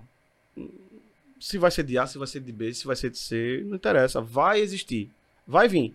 Então, esses valores bem definidos, esse propósito bem definido, ele serve como um filtro. Pra eu filtrar, eita, isso aqui faz sentido, ó. Uhum. Essa crítica aqui, porra, realmente tô vacilando, eu tenho E que eu- corrigir isso aqui. Esse Já é- outra você olha assim descarta, tipo assim, ah, sabe, isso aqui é só, não tem critério, isso aqui é só realmente um, uma falta de educação, né? Aham. Uma chatice ou qualquer coisa parecida. Então ter esse filtro, ele é fundamental. É, e eu, eu tenho, e eu sou. Quando eu, eu escuto, eu converso. Tipo, às vezes eu até argumento, não, mas tu não acha que tá acontecendo isso por causa disso, disso, disso. Aí você fala, meu irmão, como é que você tem paciência, velho, de fazer? O cara tá paciência. criticando seu negócio. Eu velho. aqui, ó. Mas eu tenho essa Meu paciência porque eu entendo que por algum, em algum momento a, a pessoa teve a preocupação, sabe? De chegar e falar pra você, enfim. Não, quando é bem intencionado, quando é um feedback assim, né? Aham. Que o cara parou, quer teu bem, então diz assim, ó, Kelvin, pô, vê só, eu escutei, mas ó, aquela luz, se tu virar assim, talvez fique melhor. Aham. Porque um feedback, uma crítica, né? assim, Crítica construtiva. Crítica construtiva, caralho, o cara tá sendo chato. Porque Aham. crítica construtiva, ele vai te dizer onde ele acha que tá errado, ele vai te sugerir como fazer pra ficar melhor. Uhum. Querendo teu bem, pô, querendo que aquilo funcione, não querendo te fuder, sabe? Sim. Então, eu acho que ter essa, essa clareza, ela ajuda muito, muito mesmo. E esse negócio de propósito, velho, é, é engraçado, né? Porque ficou muito. Tá em moda, né? Hoje é um termo que tá em modinha, propósito. Tem que ter um propósito de vida, né? Tem gente pagando 10 mil contos pra um coach, pra um mentor, E achar o seu complexo, né? propósito Que de coach, vida velho. e tal. Não, e, e- e é um negócio que o cara acha que vai fechar os olhos e a- vai cair uma luz sobre a cabeça dele e ele vai. Já sei qual é o meu propósito, né? Pa- Parece que é uma parada espiritual, né? Aham. E aí, velho, porra, eu- eu tenho que desmistificar muito isso com meus clientes, com minha, com minha equipe. Falo, galera, porra, simplifica. A vida já é difícil demais, porra. Não tem pra que ficar complicando, não. Uhum. Propósito, o que é, que é propósito? É, é você fazer algo de forma proposital. É isso. Por que, que tu tá fazendo isso? Por que, que tu escolheu fazer isso? Isso é o propósito, ou seja, eu estou fazendo propositalmente. Eu podia estar nadando, eu podia estar pintando, eu podia estar tomando um café. Mas eu escolhi fazer um podcast. Por quê? Qual o motivo? O que é que te motivou? Qual foi o motivo que, pelo qual tu tomou essa decisão? Isso, aí tu vai ter um propósito. Aham. Por quê? Porque é o que tu tá fazendo propositalmente. Simples assim, pô. Então, quando você envelopa desse jeito, aí a- a- as pessoas começam a pensar, pô, a se questionar, né? A fazer um Uhum. exercício de reflexão. Pô, por que, que eu tô fazendo isso? Por que podcast e não uma coluna de jornal? Ou um blog? Ou uma newsletter, por exemplo? Aham. Saca? Porque aí quando você vai se perguntando, aí vai começando a clarear, né? Quando você começa a ter clareza, aí, velho, isso ajuda muito a tu conseguir enfrentar os obstáculos que vão aparecendo no dia a dia, porque são muitos, velho. Ó, eu quero falar muito da, da Hub Plural ainda, Mas antes eu queria perguntar a tu qual foi a maior cagada que tu fez. Meu irmão, porque foram tantas, vice brother. o top 10 aí, é, tem, tem um cara, tem um cliente meu, é, Gabriel Moitas, já. Ele era cliente meu, aí depois ele fechou a agência dele, foi trabalhar para outro. Que num Fuck Up Night desse que a gente tava fazendo, né? Ele foi apresentar lá. Ele criou cinco camadas de merda, né? Que eles chamam assim, eles chamam M1, M2, M3, M4 e Muito bom, M5, assim, né? Muito bom. E aí ele fez um gráfico, velho, tipo assim, pra, pra mostrar as diferentes, né? Os diferentes níveis de merda. Assim, pô, a primeira camada é aquela merda superficial ali, né? Pô, deu uma merdinha, mas você conserta, beleza e Aham. tal. O segundo nível de merda já é um pouco, assim, já dói um pouco mais, já fere um pouco a reputação. Até o quinto nível de merda, né? Que assim, por esse aqui, velho, É. ferrou, né? Tipo assim, tipo, você perdeu grana, você perdeu cliente, você perdeu reputação, você, você perdeu um monte de coisa, né? Aí ele contando, a gente se, se ria, ria demais. Mas eu acho que a maior cagada, velho, que eu fiz nessa história toda foi ter pirangado a pagar um advogado pra fazer um contrato de aluguel. Nossa, mano. Você tem noção, na época que a gente fez o primeiro aluguel, é, Rua do Bom Jesus, número 180. Foi a primeira unidade da gente. Assim, quando, ele, quando o cara lembra assim, é Ah. porque foi traumático, viu, velho? Velho, era um prédio histórico, quatro andares, na rua Hum. mais charmosa do Recife. E era um contrato com a Santa Casa, né? Aham. Da Misericórdia. E aí, é, porra, era inexperiente pra caralho na época, tinham muita boa vontade, né? E eu, eu costumo dizer assim, pior do que uma pessoa burra é uma pessoa burra com iniciativa, né? Aí é que é foda, né? Então na época eu tava com muita iniciativa, entendeu? Então, assim, acho que pulei alguns passos aí, pô, eu assinei um contrato de aluguel daquele prédio, na época era 13 mil reais o aluguel, que, porra, já era caríssimo também. E o advogado tinha me cobrado três pau pra fazer o contrato, né? Pô, nem fudendo, é muito caro, é muito caro, não vou pagar, lá, lá, lá. Bota no Google. Pede pra alguém dar uma lida e tal, não sei o que, enfim, velho. Por conta de 3 mil conto, eu levei um prejuízo de 900. Caralho, mano. 900 pau, velho. Diga aí, velho. Mas por que essa... Quase quebra o negócio, velho. Chega. Véi, 900... Foi. Mano, é muito dinheiro, velho. Foi foda. Depois a gente descobriu que a gente foi meio que vítima de um golpe. É, a Santa Casa era vítima também, mas na época a diretora de patrimônio era sócia do cara da imobiliária, que era sócio do cara da Câmara Arbitral. E aí, porra, É um esse- rolo, né, Era um velho? rolo assim, sabe? Então, pô, a gente, pra você ter noção, o prédio, como era um prédio muito antigo, no bairro do Recife, Rua do Bom Jesus, o IFAM bate muito ali, patrimônio histórico, né? Preservação, aquela Uhum. coisa toda. E a telha era aquela telha de canal ainda, pô. Então, assim, chovia, fudeu, pô. Aí, Caía, pingava, entrava água, era um caos do caralho. E, porra, a coberta é do proprietário do imóvel, que tem que fazer a troca, né? Tem que fazer a manutenção. Sim. E a gente mandava e-mail, os caras não respondiam, a gente ligava, os caras não atendiam, a gente não tava conseguindo, tava chovendo, molhando dentro do meu espaço, molhando o- os meus clientes, eu não tava conseguindo operar, e os caras não estavam respondendo, não sei o quê. Eu falei, porra, vou fazer, velho. Eu comecei a fazer e tal. Aí mandei e-mail, vou descontar do aluguel, vou descontar do aluguel. Aí eu deliberadamente parei de pagar aluguel. Achando que tava abalando, né? Vou dar uma de brabo aqui, eles vão ver com o que eles estão se metendo, né? Aí, velho, me, me ferrei, né? Aí, quando veio, já veio uma ordem de despejo, né? O, o caso já tinha sido julgado na Câmara Arbitral, sem nem a gente ter sido notificado, tá ligado? Já veio com sentença. Aí, quando a gente foi ver, 900 pau, eu falei, pô, fudeu, e agora? Aí tinha o nome do. é, o contrato de aluguel tava no nome de terceiros, que eram pessoas que iam fazer parte da empresa, que acabaram não fazendo. Por causa disso. Então, sempre. Não, por causa de outros motivos, lá atrás. Aham. Só que assim, é, mas o contrato de aluguel ficou no nome deles, pô. Não ficou no nome da empresa, não ficou no meu nome, ficou no nome de duas outras pessoas que nem faziam parte do negócio. Então o, CNPJ, o CPF dessa galera que ficou protestado. tá ligado? Nossa senhora, mano. Então assim, e, é- e eram pessoas empresárias também, que estavam impactando os negócios dessas pessoas. Então foi um rolo do samba do crioulo doido, velho. Que, meu Deus do céu. Que foi resolvido. Mas É. essa foi M, M5? É M5? É? Qual é, qual é o nível agora Eu de acho que M essa tu- foi M10, assim.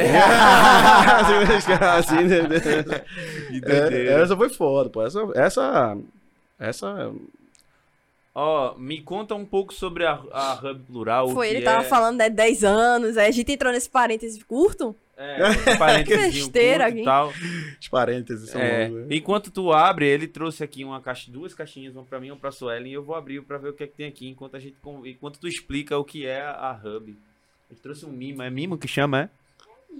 Como é o nome do Ah, esqueci.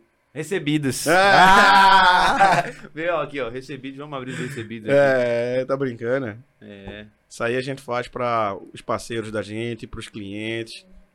Isso é uma iniciativa que foi um, um acionista nosso que provocou, o Sérgio Cavalcante. Ele disse, pô, a gente tinha muito copo plástico, né? Aí ele, aí ele falou, vocês já fizeram a conta, velho? Quantos copos plásticos vocês compram tal, não sei o quê. Aí quando a gente foi fazer a conta, velho, num ano era mais de 150 mil copos plásticos que a gente comprava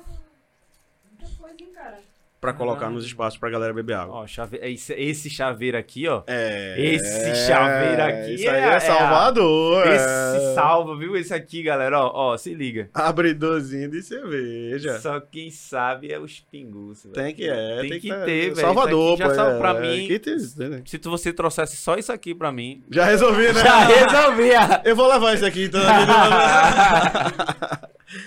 aí, velho, a gente fez esse copo aí que a gente entrega para todos os clientes também.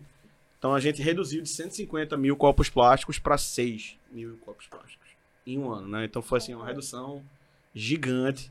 Uma ecobag. Um eco bag Ah, também. uma é, eco bag, camisa. eu gosto. Eu gosto de me vestir de branco, velho. Branco é massa. É, tem uma camisa. Ecobag e tem a camisa. Deve ter um adesivo aí também, né? Tem um Tem um adesivo. adesivo. Tem um adesivozinho. Uma caixinha. A caixinha e tem a frase aqui. Empreender é um ato de rebeldia. É, a Depois frase que estampa a camisa, exatamente. É. Que massa.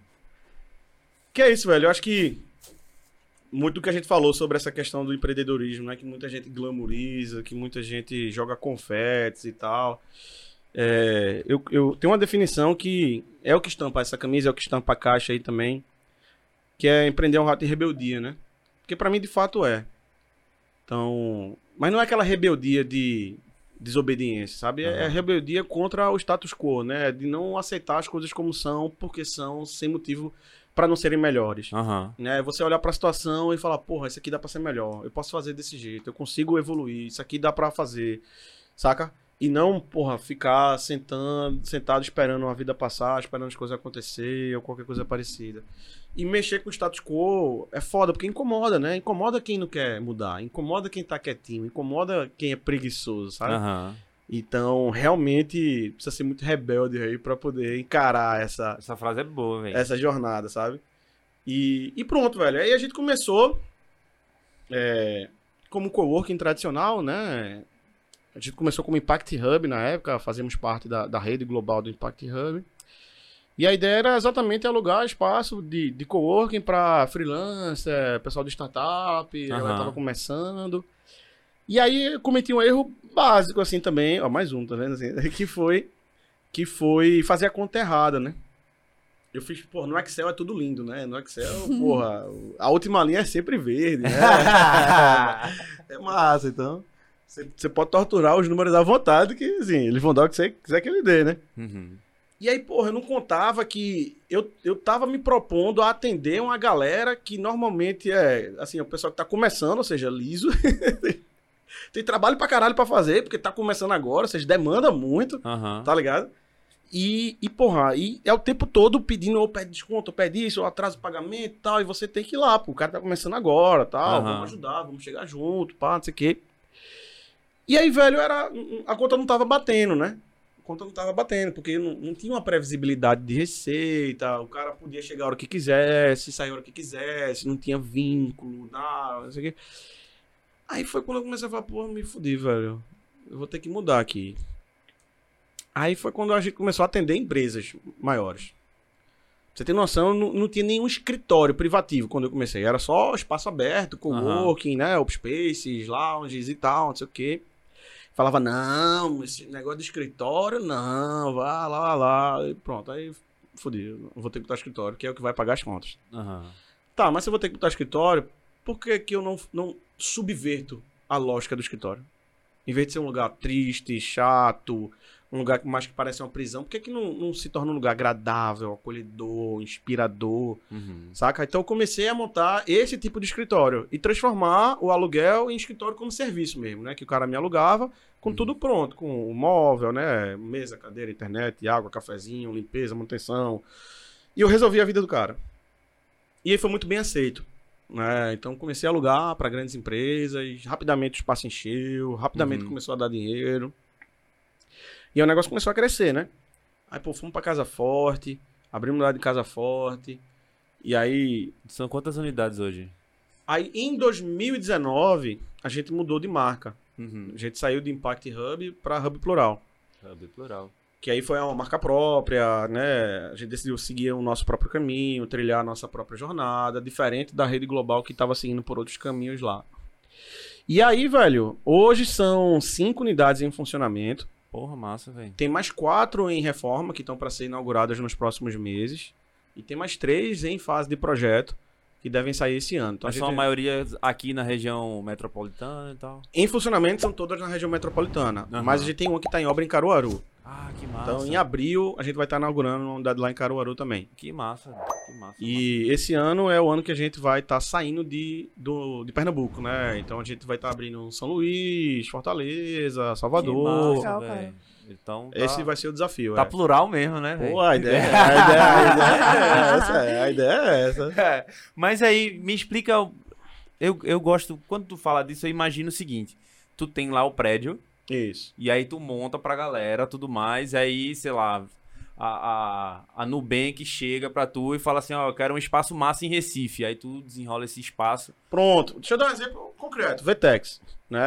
Vetex chegou pra mim recentemente, no final do ano passado, falou, ó, time de Recife tá crescendo, queremos montar base aí, lá na área do Porto Digital. Eu falo, beleza, tem espaço lá? Eu falei, tenho. É um que eu tô reformando, vou entregar agora em março. Aham. 3 mil metros quadrados, na frente da Praça Tiradentes. Aham. Porra, um puto espaço, assim, não é? Tá lindo, o projeto tá lindo. Não é porque é meu não, mas tá lindo.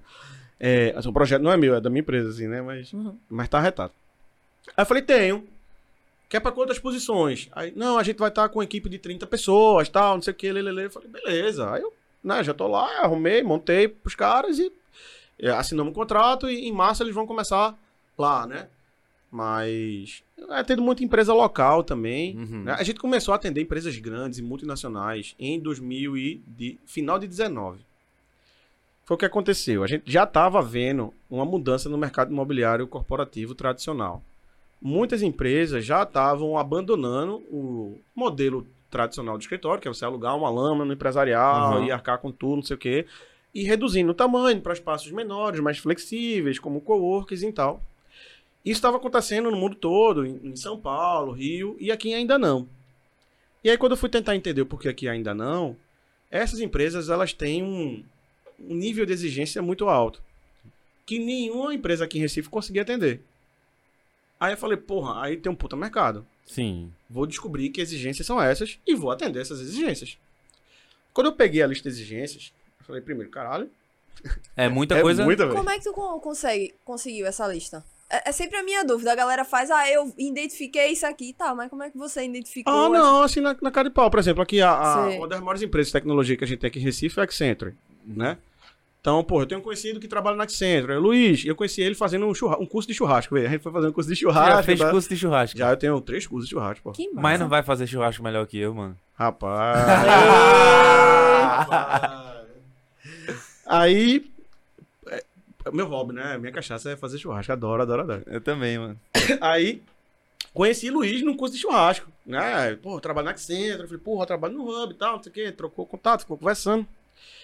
E aí eu, pô, Luiz, ó, como é que eu faço pra ser teu fornecedor? Ele falou, porra, tem um cara de compras, Rogério. Eu falei, me dá o contato dele. Ele me deu o contato de Rogério. Eu liguei pra Rogério, eu falei, Rogério, ó, tu consegue me receber e tal, eu queria trocar uma ideia contigo. Aí, porra, beleza, me recebeu, eu fui lá, falei, ó, como é que eu faço pra ser teu fornecedor? Ele deu uma risada assim, falei, vai, pô, é sério. Ele falou, é sério? Falei, é. É, beleza. Aí pegou e me deu, ó, a minha lista de exigência que, pra, quando ele loca, a Accenture é um, Uhum. chama um, um, um cliente triple A, né? Tem todas as garantias, todo mundo quer ter Accenture como cliente. Bom pagador, empresa global, Aham. né? Então, assim, então quando eles alugam, eles, têm, eles passam todas essas, essas listas. Ele tem pronto, que ele é o cara de compras. Aham. Aí ele me passou. Aí eu falei, porra. Tá, me explica aí. Aí ele, ó, a bitola do fio da elétrica tem que ser de pelo menos 4 milímetros, não pode ser fio de 2 milímetros. O tampo da mesa de madeira tem que ser de reflorestamento, tem que ter certificado de reflorestamento, você tem que ter um sistema de renovação de ar-condicionado dentro do teu espaço. De 3 em 3 meses a gente faz uma oferição da qualidade do ar, da concentração de CO2 dentro do espaço de trabalho. Você tem que ter uma quantidade X de ancilumes por metro quadrado em posições de trabalho, uma quantidade X em áreas de convivência, em Uhum. corredores. O banheiro tem que ser tantas bacias por pessoa, tal. Aí, sabe, pá, eu falei, caralho, velho. Aí, beleza, eu fui olhar, sei lá, tem uns 40 itens assim.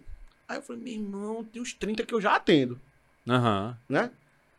Aí eu fui atrás dos outros 10, tinha mais 4 que eu já atendi e não sabia. Falei, porra, que do caralho. E tinha uns 6 que eu não atendia. Aham. Que eu falei, porra, vou ter que atender. Aí eu comecei a implementar esses, esses itens, né? Então, por Uhum. exemplo, eu não tinha sistema de renovação de Parece ar. ser uma besteira, mas deve ter dado um trabalhão, né? Esses Porra, seis e ainda. caro, é caro, é investimento alto pra fazer. Né? Então, sistema de renovação de ar, pô, a gente tá falando de 200 mil reais. E não é da noite pro dia que você coloca, Aham. sabe? É foda. Aí esse foi um que eu tive que botar. é, política de coleta de resíduo sólido e destinação. A gente não tinha, teve que fazer. Saca? Então, assim, ah, no break, no data center, no servidor, tem que ter de pelo menos 35 kVAs. Uma série de coisinhas, assim, que Uhum. a gente foi ajustando. Beleza, agora eu atendo. Aí, quando eu comecei a atender, aí eu comecei a bater na porta dessa galera. Eu falei, ó, Nestlé, eu sabia que a Nestlé estava fazendo esse movimento porque eles estavam fazendo no Brasil todo. Aham. E aí, descobri onde era o escritório deles aqui, falei, me coloquei à disposição, mostrei, os caras vieram, gostaram, assinaram. E aí foi, né? Aí hoje eu atendo Nestlé, o iFood, a InDriver, Que massa. é, a Vtex, né? Tem um monte de, de empresas assim grandes, né? De porte grande que a gente atende também. Então, foi legal, foi uma experiência bacana. Doideira, velho. Que é, é um. É um mercado que eu nunca imaginei de conhecer, assim. Tipo, nem sabia que existia, sabe? Eu conheci o, eu conheci o Cowork, que eu tava. Eu fui fazer campanha é, lá, lá em Goiás, e aí o, o CT da gente é, é, ficava dentro de uma. Dentro de um Cowork. E eu achei massa essa, essa, essa pegada. E quando eu, eu. Quando eu vou fazer a conversa aqui, eu não procuro saber muito sobre, sobre nada da pessoa pra poder ser tipo assim, a pessoa que tá assistindo não te conhece Sim. e eu vou fazer as perguntas que ela faria, então por isso que eu não procuro. Mas quando eu quando o Sueli me explicou, aí eu pensei que era um lance meio de co-work, tu fazia vários co-work, mas porra, é um pouco mais que isso, né? É, Bem mais que isso, na É, verdade. por isso que a gente fala que é nem, nenhum co-work, né? Então, a gente usa muito esse lema, né? Nem co-work, nem empresarial e nem a sua casa, o melhor dos três mundos, né? Antigamente a gente só usava o melhor, tipo, nem, nem co-work nem empresarial, o melhor dos dois mundos. E aí, um- a gente conversando, aí teve um cliente que falou, porra, isso aqui não é nem co-work, nem empresarial, nem minha casa, pô, isso é melhor que minha casa, pô. Quem não tem minha mulher, minha perrinha não sabe, tá, não sei o quê. Aí ele falou, pô, beleza, vamos botar aí. Bota aí, nem empresarial, nem corpo, nem empresarial na minha casa. Melhor de três mundos. É, pronto, aí ficou. Assim, na cerveja com o cliente. Aí a gente Ó, colocou isso aí, saca? Aí pro futuro, vocês pensam é, em expandir mesmo, atender nacionalmente e tal, ou tem mais tem planos pra Cara, o foco da gente é Nordeste. Aham. Porque é um mercado que os grandes players nacionais, infelizmente, não valorizam, não olham. E o melhor de tudo, não sabem como trabalhar aqui. Total. Então, velho, eu tenho interesse zero de ir pro Sudeste. Tenho interesse zero de ir pro Sul. Meu interesse, meu foco é 100% Nordeste. Então, a meta, é, minha meta, a meta da empresa é chegar em 2027 com 75 mil metros quadrados de espaço sob gestão, 48 unidades espalhadas nas principais capitais do Nordeste e cidades satélites, né? Aham. Então, estamos trabalhando, certamente vamos chegar lá. E depois o próximo caminho seria internacionalização, né? Queria ir direto daqui aí para Portugal, Ah, né? Que é pertinho aqui, vamos Uhum. direto. É. tá? Essa é a ideia. E o que eu acho massa é que a gente tá muito sincado na, no tempo do CNPJ e nessa questão do Nordeste, porque a gente também, aqui, a gente só conversa com pessoas do Nordeste que tenham pelo menos um avô que foi daqui, tá ligado? Hum, Porque a galera. A galera de fora tem o espaço deles já garantido. A galera do sul, do sudeste Já tem o espaço, todo pod- podcast da face da terra chama aí os caras, mas a galera do Nordeste é muito difícil você ver, só quando estoura. É. Os maiores influenciadores são daqui, tá ligado? Aí eles vão pra podcast de fora, porque são os É, maiores é, influenciadores. é, mas é, mesmo, mesmo, né? é foda. Mas isso. a gente é só Nordeste, velho. Então. Que massa.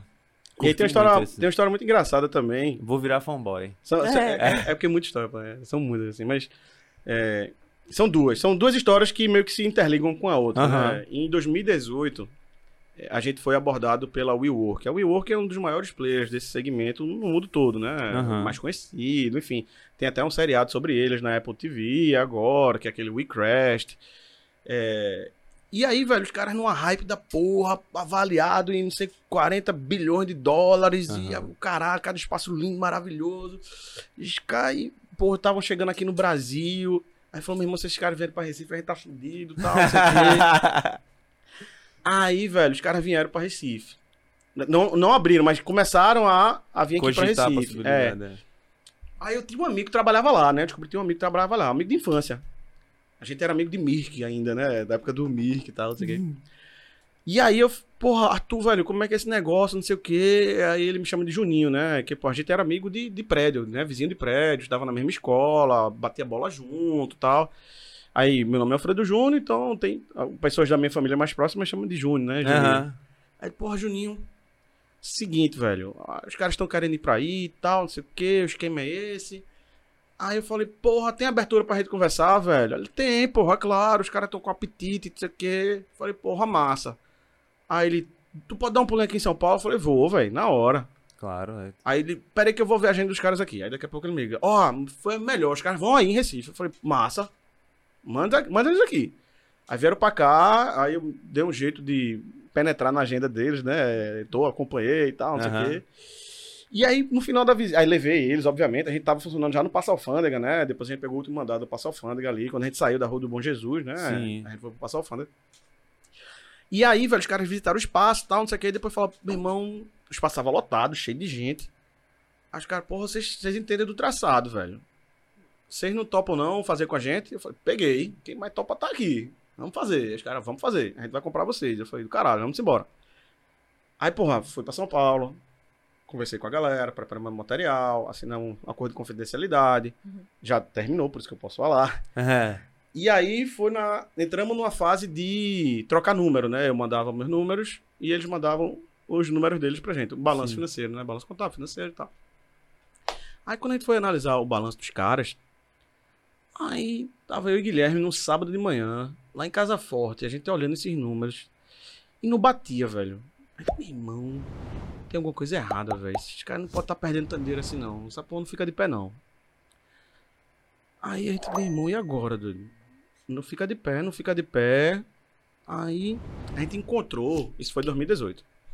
A gente foi achar, foi pesquisar na internet e tinha uma empresa que é do mesmo segmento que é a Regos, Uhum. que é a- basicamente a fundadora desse mercado, né? Existe há mais de 30 anos. E em 2016, a gente encontrou uma carta do fundador da Regos, o Mark Dixon, explicando qual era a visão dele da WeWork. E ele publicou essa carta porque a Regos precisa publicar balanço, né? Listado em bolsa e tal. Aham. Então, carta aos investidores, a gente foi lá, achou na internet e leu. E a gente tava com a visão muito parecida com a dele. E, e foi engraçado que ele escreveu nessa carta assim, pros, pros investidores, né? Ó, galera, a gente vai passar os próximos quatro anos sem crescer, porque tem um doido no mercado que tá inflacionando tudo e com quatro anos ele vai quebrar. E quando ele quebrar, aí é que a gente volta a crescer. Eu vou sair comprando todo mundo. Tá, beleza, declara. Isso 2016. Aham. 2018, a gente olhando, encontrou essa carta e a gente falou, fudeu. Não vamos poder aceitar. Que a gente vai entrar numa furada do caralho. A gente vai vender o negócio da gente pros caras que estão quebrando, que não estão sabendo o que estão fazendo. E a gente vai ficar sem emprego e desempregado. E liso. Aham. Sem emprego e liso. É, então assim, não vamos vender. Aí a gente deu negativa pros caras. Ah, como assim? Todo mundo dizendo, vocês são doidos, vocês vão negar o WeWork, eles vão chegar aqui, eles vão esmagar vocês, Aham. não sei o quê. A gente, não, brother, tal, não sei o quê. Aí foi muito chato, porque foi muita gente assim, sabe? Tipo, ah, novo da gente, vocês são burros, ignorantes, imbecis, idiotas. Ah, não sei o que, vocês vão se fuder. E a gente, caralho, porra, que merda, o que é que a gente não tá vendo? Mas não, pô, a gente tava enxergando lá. Quando foi em 2019, velho, Os caras prestes a abrir capital na bolsa de Nova York. A WeWork quebra, velho. 19 ainda. Foi, foi no final ou no início? Finalzinho. Caramba, e depois pandemia também, né? Tem- Antes, no- é, tem antes. antes, foi 19, a pandemia foi 20. É, aqui no Brasil. Aí, porra, quando eles ah, deram entrada, né, com, com os papéis dele lá pra abrir capital, aí o mercado olhou, a mesma análise que a gente fez, que o Mark Dixon fez, o mercado fez. Oxi, tão doidos, tão quebrados, tão fodidos. Aí do dia pra noite cancelaram o IPO, né, a abertura do capital. Uhum. O que era avaliado em 45 bi foi pra 2. É, dívida altíssima, não sei o quê, enfim, Uhum. aí tiveram que fazer uma mega reestruturação, demitiram o fundador, que pegaram o cara roubando, confusão. Tem esse documentário lá, We Crashed, lá na Apple Que TV. foda, velho. E, é- e é foda, porque assim, depois desse caso, eu tive que escrever uma carta pros meus investidores explicando por que, que a gente era diferente da Will. Aham. Né? Onde é que a gente se diferenciava e como é que a gente dava dinheiro, né? Aí, pô, tive que escrever. Aí todo mundo, ah, saiu o documentário, tu viu, só lembrei de tu. Eu falei, porra, eu não quebrei ainda não, porra. Tá nem sou doido, nem tô roubando, porra. Não, lembra de mim, não. aí. Mas por conta do mercado, né? Por conta do co-work. E quando foi 2022, ano passado, eles mudaram a direção deles aqui no Brasil e os novos diretores que queriam nos conhecer também. Aí Eles estavam com outros projetos e tal, e chamaram a gente lá pra São Paulo e fomos lá pra São Paulo. Conversar com os caras lá. Aí a nova diretora deles aqui no Brasil é, é a Cláudia, ela veio da Uber, ela foi presidente da Uber. Aí eu falei, brilhante, né? Os caras trazem uma presidente de uma empresa que nunca deu lucro, né? Pra poder tocar uma empresa que também nunca deu lucro, né? Então, assim, eu acho que ela é especialista nisso, né? Então, assim, golaço pra eles, né? A Uber nunca deu lucro. Não, velho. Não. Diga aí. Doideira, né? Não É, é, velho. é, tem algumas empresas dessas famosas que nunca deram lucro, né? A Uber é uma delas, Mas a por que WeWork é vive uma até hoje, delas. assim? Tipo, tá aí até hoje. Na, é, na, na procura do lucro. É, exatamente. porque Tem que no, chamar D2, porra. no, no dia que achar, velho. A procura do lucro perfeita. Tem que achar. No caso da Uber é muito longo prazo, né? Então, Aham. o mercado tá apostando é, que quando eles conseguirem se livrar dos motoristas, no sentido de carros autônomos, carros elétricos, etc., aí ela decola, entendeu? Porque ela já Aham. tem a tecnologia toda pronta para isso, tá só aguardando, né? O momento. Eu lembro que a Nubank também tinha umas notícias assim, a empresa que não dá lucro, porque eles tá- sempre reinvestiam. É. Ah, doideira. A gente tá falando muito na Nubank pra ver se ela É. pega. Não, mas o pior é que eu se ela lembrei. pega a gente aqui, ó, no rostinho. A identidade já tem, né? E, cara, eu, eu assisti uma palestra da Cris Junqueira, né? Que é uma das fundadoras do Nubank. É uma craque, velho. É uma craque. Ela é, assim, surreal. Surreal. Olha, eu gosto do, de todo episódio ter um, um lado meio que. Lógico que muita gente aprende muito durante a conversa, mas um lado mais educacional, assim, e a gente pegar uma galera que tá querendo empreender hoje, tipo, o que é que tu falaria pra essa galera? Tipo, quero empreender, sei lá. A gente tá num país que tem um monte de desempregado aí, querendo fazer alguma coisa, tá ligado? E aí, qual a dica que tu daria pra essa galera? Ah, velho, primeiro é conversar com quem tá fazendo, sabe? Conversa Aham. com quem tá empreendendo, velho. Conversa com quem tem um negócio, quem tá fazendo, quem tem um projeto, quem tá tirando as ideias do papel. Uhum. Conversa com quem já fez, sabe? Conversa, porque assim, essa é a melhor fonte de informação que você pode ter para você que quer começar um negócio. Não é lendo uma apostila, assistindo um curso online. Isso pode até ajudar, pode até compor o teu repertório de informações, mas você beber da fonte de quem tá fazendo, certamente vai ajudar bastante a você não fazer muita merda no começo. Porque você Aham. vai fazer merda no começo, assim, isso é fato. É, o outro ponto, velho, assim, é não ir com muita sede ao pote, né? Que nem eu fiz lá atrás. Eu, eu, eu tive muitos prejuízos, eu cometi muita, muita, muita besteira por ter ido com muita sede ao pote, sabe? Sim. Então, eu abri um negócio sem saber exatamente o que é que eu tava resolvendo, assim, qual o problema que eu tô resolvendo, tá ligado? Eu fui descobrindo isso ao longo dos anos e tal. Uhum. E a empresa começou a crescer verdadeiramente quando eu descobri exatamente qual era o problema que a gente resolvia, como era o modelo de negócio, qual era a proposta de valor que eu oferecia para meus clientes, a dor que eu resolvia deles, acertar na precificação. Aí foi quando eu comecei a crescer de verdade, Aham. que foi em janeiro de 20. Aí veio. em março eu tô bufando. Ah, veio a pandemia, Aí eu velho. falo, porra, é agora! Eita, É, não, é não. A gente também Mas passou como- por esse momento. Como é que velho. foi, assim, depois que. Tá, teve aquele boom da pandemia, todo mundo descobriu, todo mundo em casa. Mas depois que foi voltando aos poucos, teu negócio cresceu? Pra caralho. Pra caralho. É porque. É, em março de 20, segunda quinzena, pra ser mais específico, foi quando a gente recebeu aquela notícia de, ó, galera, deu merda, fudeu, vai todo mundo pra casa e fiquem lá até mais informações. Então, tipo, era isso. Não tinha data de volta, não tinha vacina, não tinha, tinha, tinha nada, velho. Só tinha, ó, fudeu. Era isso que existia, né? Fica em casa, usa máscara, que, lava feijão, sabe? Tipo assim. É. Eu E- pensei que ia durar três meses, velho. Eu falei, não, isso aí vai durar três meses, pô. Eu tiro férias. E, Faz e, tempo que eu não tiro. e, velho, em fevereiro, no carnaval, porra. Todo carnaval a gente fazia uma festinha lá no Hub, né? O Hub Fantasy. Eu fui fantasiado de barril de coronavírus, velho. Vê. Meu irmão, Tu velho. foi pro. Diga aí, Tu velho. foi pra sala da justiça com essa não, fantasia? Fui não, velho. Porque tinha uma galera com Foi- essa fantasia na Eu tava sala um da justiça. barril, era um barril de, de chopp, aí eu botei corona, tá ligado? Aí botei uma máscara e tal, não sei o quê. Era tipo, acho que a galera roubou sua. Ou Diga- você roubou de alguém, né? Não, não vi, eu não tinha visto da galera. É. Eu, botei, tá? Eu acho que o Hub Fantasy é antes da sala da justiça, É. em minha defesa. Aí, velho, depois veio isso. Então, assim, a notícia era essa, né? E foram meses muito difíceis, porque os especialistas do mundo todo, os especialistas, né, do mundo todo, decretaram o fim do mercado imobiliário, pô. Então, tipo assim, o escritório morreu. O remoto veio pra ficar. Novo normal. Uhum. Aí eu falei, fudeu. Quebraram minha empresa sem nem.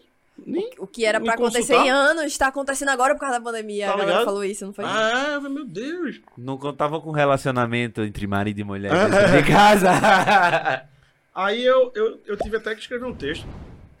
que eu fui estudar, né? Aí eu falei, bom, já que eu vou ter que fechar. Minha esposa é empresária também, ela tem uma confeitaria, teve que fechar também. Aí eu tava com um filho de nove meses na época.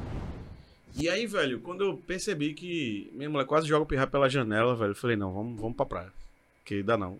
Menino, nove meses, em casa, a- estressadíssimo. Sim. A gente em casa, sem poder fazer nada. Todo mundo é flor da pele, né? Então, assim, quando eu digo que ela quase joga pela janela, é metaforicamente Sim, falando, galera, né? tá? sim. Pelo amor de Deus, se né? ligar, né? Meu, viu, pelo amor? amor de amor, Deus. brincadeira, viu? Eu fiquei pensando nisso também. Isso aí em casa ele se É, resolve. Tava me retratando aqui. Só Vai assim, figura de linguagem. É, tô ferrado.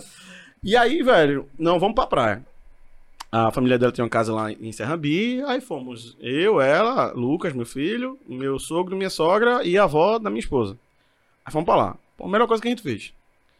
A menina tinha uma casa pra andar, aí, porra, aprendeu a andar lá, aí ficava brincando, tem piscina, enfim, aí foi ótimo, foi ótimo, foi ótimo. Aí, bom, eu falei, porra, fudeu, porque não tem o que fazer.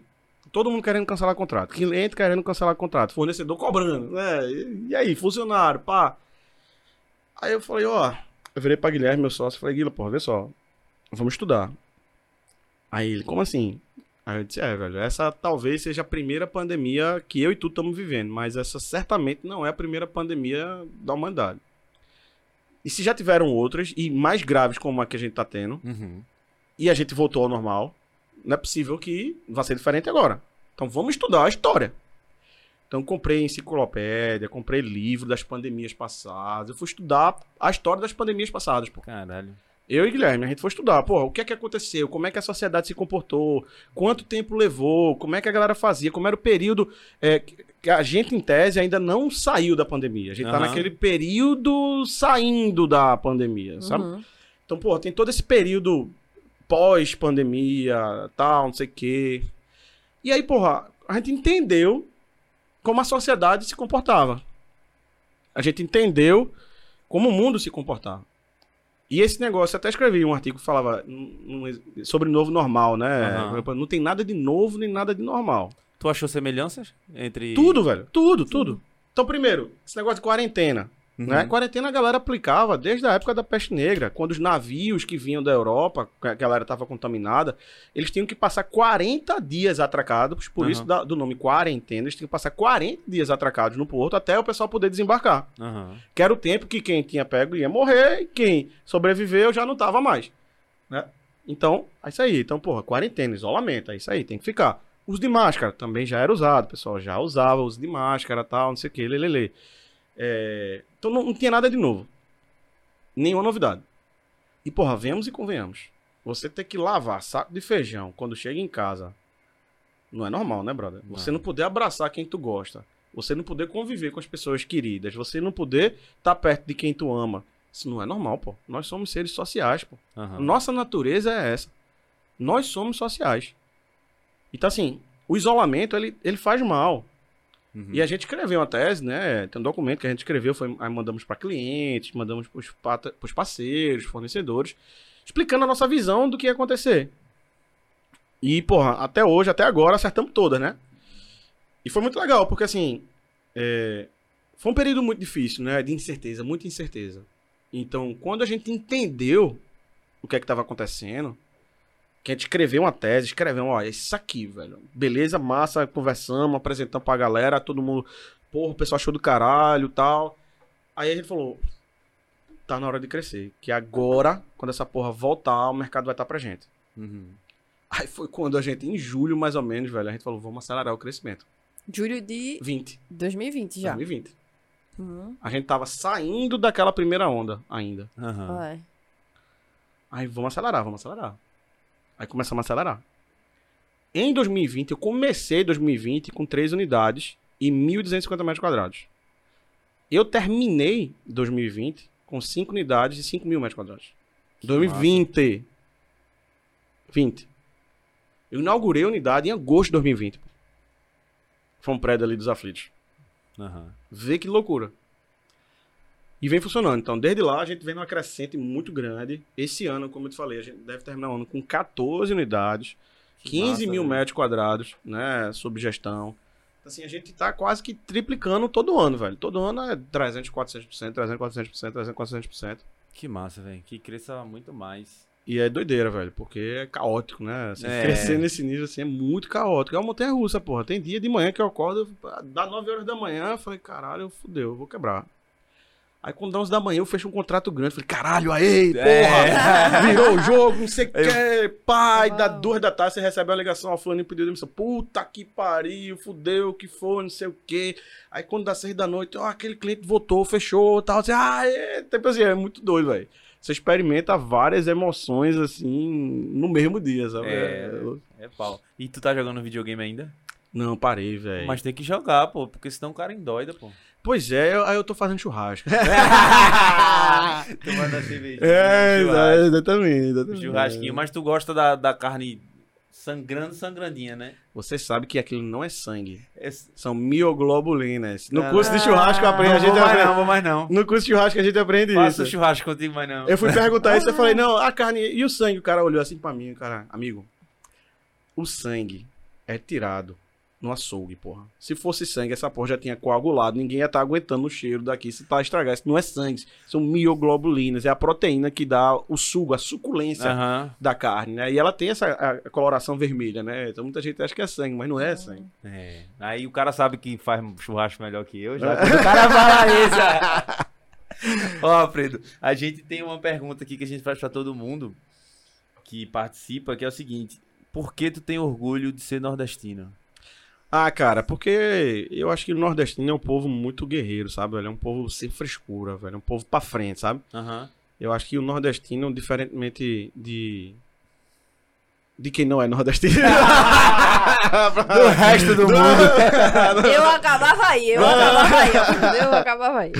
Eu acho que essa, essa, essa questão de ser muito pra frente, sabe, velho? Aham. A gente aqui vive em condições que são muito desafiadoras mesmo, sabe? E não é por isso que a gente deixa de fazer as coisas. Muito pelo Sim. contrário, né? A gente consegue, apesar de tudo, prosperar né? em condições, putz, muito complicadas e complexas. Então, eu acho que a capacidade criativa que a gente tem de trazer novas soluções, a força e a resiliência que a gente tem de, de continuar, de não parar, de não desistir, sabe, velho? É, e, e principalmente esse orgulho de. O nordestino tem muito isso de ser, de ser muito família, sabe, velho? Porra, pra minha família, pela minha família, a honra da minha família, o respeito. E, e pra gente, pelo menos aqui, é, pelo menos as pessoas que me cercam, meu círculo de convivência mais próximo, a, a palavra ainda é muito forte, sabe? Porra, se, Aham. eu, se eu apertei tua mão, se eu olhei no teu olho, se eu me comprometi, isso é o que vai estar valendo, sabe?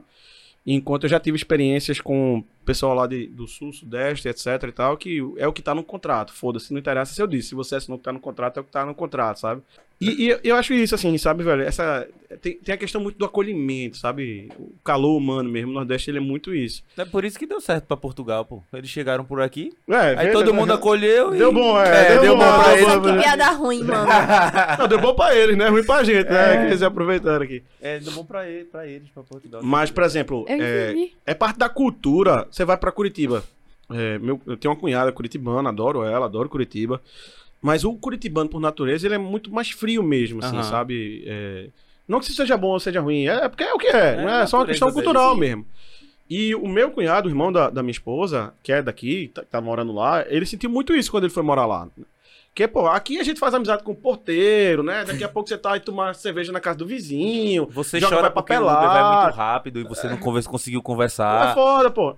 E, então, assim, a, a gente frequenta muito a casa um dos outros, a gente gosta muito de estar perto mesmo, Aham. né? Então, é sempre um. Onde você anda, vai ser pra tunha de gente, né? Assim, então, a gente não gosta de estar sozinho. E lá não, lá eles preferem mais estar É. sozinho, assim, né? Eles, eles não gostam muito de, de convivência com terceiros e por aí vai. Então, não que eles não saiam, né? Mas assim, não, não é como a gente aqui. E a gente aqui, a gente gosta de receber a gente na casa da gente, pô, sabe? Vem cá, você tá aqui, né? A gente tem medo de morrer de fome, então sempre tem muita comida, né? É, É impressionante, velho. Então, Na Austrália é assim também ou é é mais frio? não, não, na Austrália o pessoal é mais, mais gente boa mesmo. O pessoal lá gosta Eu de... que é do clima mesmo, né? Da pessoa não. Porque no frio todo mundo se isola, aí fica dentro de casa e tal. Acho Ah, que deve ser. Nunca tinha, é, pô, nunca tinha parado pra pensar Pô, pelo lado climático da... Matasse a charada agora, pô. Nunca pensei pelo lado climático da coisa não, né? Mas... Mas aí não, se der frio, você precisa de uma pessoa pra esquentar e tal. Casaco nem sempre resolve. Mas é só aquela pessoa, né? É, vai chamar o vizinho Uber, o papagaio. É, não, não, não é a galera. Não vou me agarrar com o Uber também, não é assim, né? Mas é isso. Ó, vamos pra safadeza das perguntas da galera aí. Ó, uma pergunta. ah, Surgiu agora há pouco uma- um lance que é o seguinte. Artista, tu acha que artista é, é um é empreendedor também? Ou artista é artista e acabou-se? Eu- eu- eu- veja, eu acho que artista, ele pode ser empreendedor, Aham. né? Mas ele, na sua essência, faz arte. Assim é. né? Artista é artista. Então, assim, tem aqueles artistas que são. que conseguem empreender, né? O que é que é isso? Eles conseguem transformar a arte dele num negócio. Acho que talvez essa seja a grande sacada, né? Porque a arte é muito subjetivo, né, velho? Arte é uma parada muito subjetiva. Aham. Então, porra, como é que você vai dizer, né? porra, achei esse quadro horrível. Tem gente que acha "Acha esse quadro é revolucionário. Aham. Aí você olha assim, caralho, tipo assim, né? Então, então quando o artista consegue, velho, montar todo um ecossistema, um negócio por trás da arte que ele faz, aí ele tá empreendendo de fato. Né? Mas se a, a parada dele é só fazer arte, é por isso que artista tem muito empresário por trás, né? Que é, o É. cara que vai promover ele, é o cara que vai botar ele nos cantos certos, que é quem entende de mercado, entendeu? Mas Isso é uma briga pra mim, porque eu fico assim, não, não sou artista, pô. Nossa, odeio quando fala isso. Suelen fala assim, ei, pô, tu tem que ir no cartório fazendo sei o que, sei o que. Meu irmão, eu sou artista, É. pô. Assim, eu também sou, né? Eu estudei música também, faço fotografia, vai tomando teu cu, cara. Conversa de artista mesmo.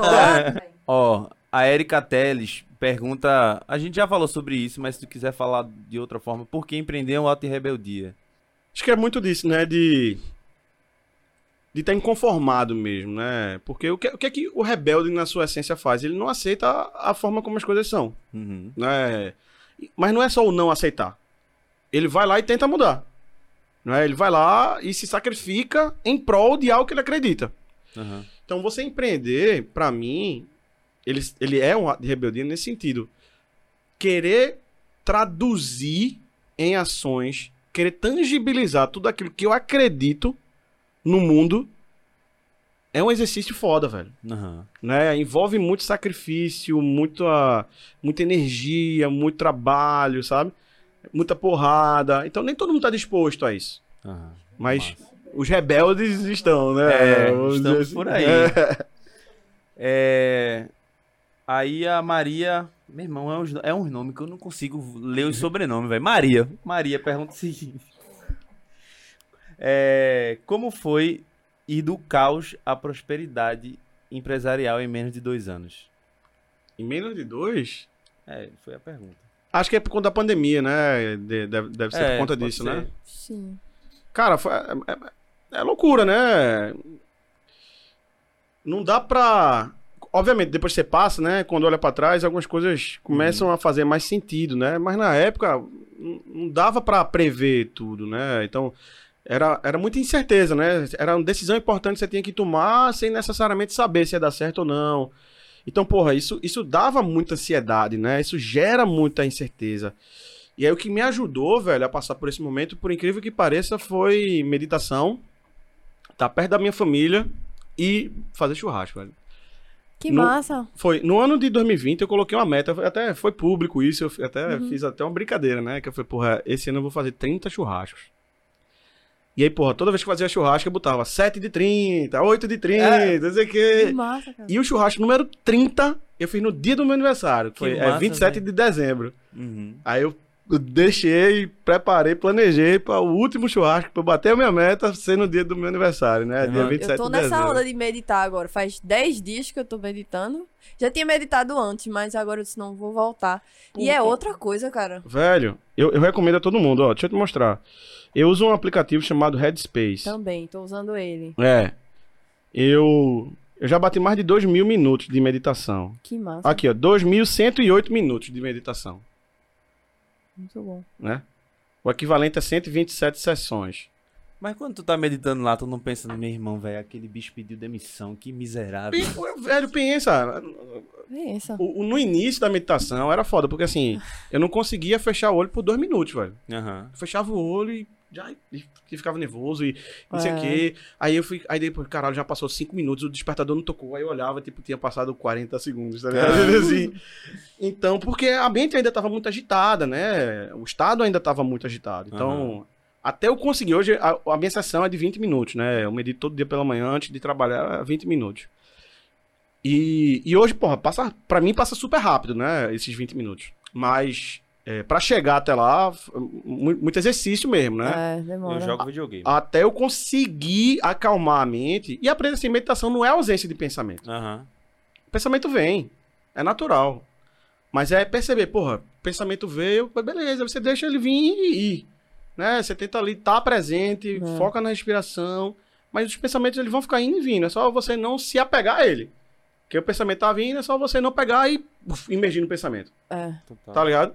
Aí é meio que Matrix, assim, sabe? É, tô fazendo 20 minutos também. Eu já comecei assim, é pau. E Eu aí- pronto, velho. É, velho, isso, isso me ajudou muito a, a passar por esses momentos de incerteza, né? Porque, porra, filho pequeno, né? Meu filho tinha nove meses quando estourou a pandemia. Eu já passei por uma experiência traumática que foi ter a minha família quebrada, né? Aham. Eu falei, caralho, sério, eu vou passar por isso de novo, porra, déjà vu Sim. tal. Então, pô, traumas do passado, né? Ficam voltando, né? Ficam assombrando você. Sabe o que tu vai dizer ao teu filho? Você vai assumir essa. Não, não. vou não, vou não. Primeiramente, que assim, de- depois daquela história do. Tá vendo essa borracha aqui e tal, É. o quê, aí eu falo, por isso, que eu, por isso que talvez eu tenho muito essa questão da militância contra o erro, sabe? Contra o erro não, a favor A favor de do erro. desmistificar o erro, sabe? Tipo, ó, velho, é parte, é natural. E, e, e tá, assim, se sentir à vontade em compartilhar as cagadas mesmo, né? Porque fazem parte do processo. E, e acho que talvez tenha. Eu, eu pensei nisso agora, ver que negócio. É terapia essa conversa. E eu não tô nem cobrando, viu? Tá, vê como as coisas vão, vão se conectando aí. Eu sempre soube, pô. sempre soube. Me conte mais sobre isso. Diga aí, velho. Aí acho que as coisas vão conectando, né? Então, assim, ir do caos à, à prosperidade, assim, é, é muito doido, velho. Até porque, por exemplo, ah, sempre, a gente sempre tem aquela questão do chegar lá, né? Uhum. Mas, pô, chegar lá aonde?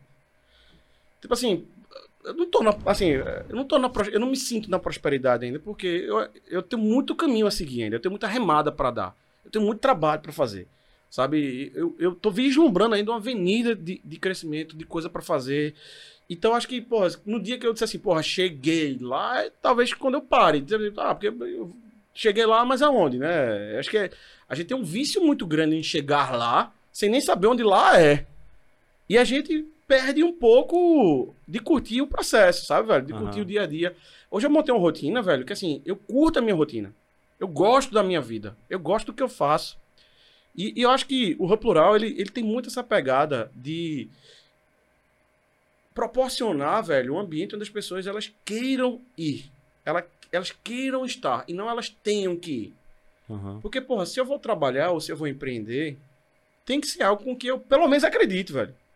Que eu me sinta realizado, que eu olhe para aquilo que eu tô fazendo e eu enxergue algum sentido naquilo. Para poder justificar todo o sacrifício que eu, que eu vou estar fazendo. Pô, às vezes eu trabalho 80 horas na semana, né? Às vezes vai todo mundo pra fora e você não pode ir, Uhum. né? Porque você tem coisa pra fazer, você tem compromisso assumido, você tem um prazo pra entregar. Então, pô, quando você tem sentido naquilo que você tá fazendo, fica mais fácil de tolerar, né? Você começa a enxergar o porquê você tá fazendo aquilo dali, É. saca? E então assim, eu, eu gosto do que eu faço hoje, né? Eu brinco com a galera, eu falo, pô, se eu ganhasse na Mega da Virada, velho, eu ia continuar fazendo exatamente o que eu tô fazendo hoje, porra. Exatamente. É, eu nunca pensei em ganhar na Mega da Virada, velho. O que, que eu faria com esse dinheiro, sabe? Eu não sei o que eu faria. Ah, não, eu, ah, provavelmente eu ia comprar uma casa foda na praia, uma churrasqueira do caralho e tal, não sei o quê. Fazer mais 60 churrascos no É, ano. mas, fazer mas, mas não ia abrir mão da, da minha rotina de trabalho. Sim, claro. Saca? Porque assim, apesar de ser puxada pra caralho, de ser Acho que a pessoa cansativa, adoece, mano. mas ela é recom... pra mim ela é recompensadora, sabe? Então no final do dia, porra, de um dia bacana de trabalho e tal, eu, eu tenho a sensação, porra, tô, tô fazendo um negócio do caralho, sabe, velho? E isso me deixa feliz, isso me energiza, isso me, Aham. né, me, me motiva a fazer cada vez mais. Massa. A Brenda Barros pergunta, perguntou o seguinte: Eu vi no seu Instagram a frase Te ajudo a integrar tua relação entre vida e trabalho. O que você quis dizer com isso? Significa que tá mal escrita essa frase? É, Vou- Ela não entendeu, Alfredo. Antes de escrever, eu vou ter que reescrever essa frase aí, né? Não, mas eu acho que é muito o que eu tava falando agora, né? É, antigamente, a geração dos nossos pais tem muito essa questão da vida pessoal e vida profissional. Sim. E elas não necessariamente eram interligadas. Então, não interessa o que você quer fazer, o que você gosta de fazer. O que interessa é você ter que arrumar um emprego, botar dinheiro dentro de casa, pagar o leite das crianças e lá na frente se aposentar para aí sim aproveitar alguma coisa e curtir a vida. Pois é. Só que pra mim, isso hoje em dia, essa, essa conta não bate. Eu acho que a geração da gente, ela tá muito mais em busca de ter uma realização no que tá fazendo. Enxergar o trabalho não como uma forma de sacrifício, mas enxergar o trabalho como uma forma de realização mesmo. Sabe? Porra, através do meu trabalho, eu tô conseguindo realizar o que eu acredito. Eu tô conseguindo tirar da minha cabeça ideias, tô conseguindo materializar o que eu acho que vale a pena e, e tô entregando isso pro mundo real, saca? Aham. Então, a partir do momento que eu faço isso, eu estou integrando a, a minha relação pessoal e profissional. Eu estou mudando essa dinâmica vida-trabalho. E, e, e deixa de ser vida pessoal e vida profissional, passa a ser uma vida só. É uma vida só. Não é? Então não tem mais essa de, ah, final de semana eu não trabalho. Ou então, aí eu largo tal hora. Porra, brother, você tem WhatsApp hoje, tem, tem gente que responde WhatsApp, manda WhatsApp meia-noite. Né? Nossa, mas Ah, não só ele fica Assim, puta com isso. É, é foda, mas tem, mas tem gente que manda. Aham. Né? E, e tem gente que responde, vê. Eu É. respondo, velho.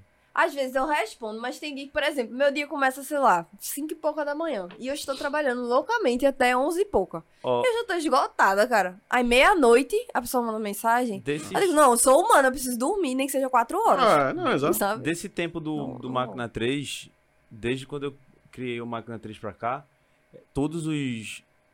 Todos, o- todo o Réveillon eu trabalhava. Passava com a minha família, não sabia nem o que era passar. Foi a pandemia que me possibilitou passar Réveillon com a minha família. Depois de 10 anos, depois. Véi, isso é uma do- doideira, velho. É, vê que E, é- e assim, eu valorizo muito esse lance de você. é, festa com família, não sei o que, bebê, churrasco, É. não sei o que. É uma. Eu acho massa.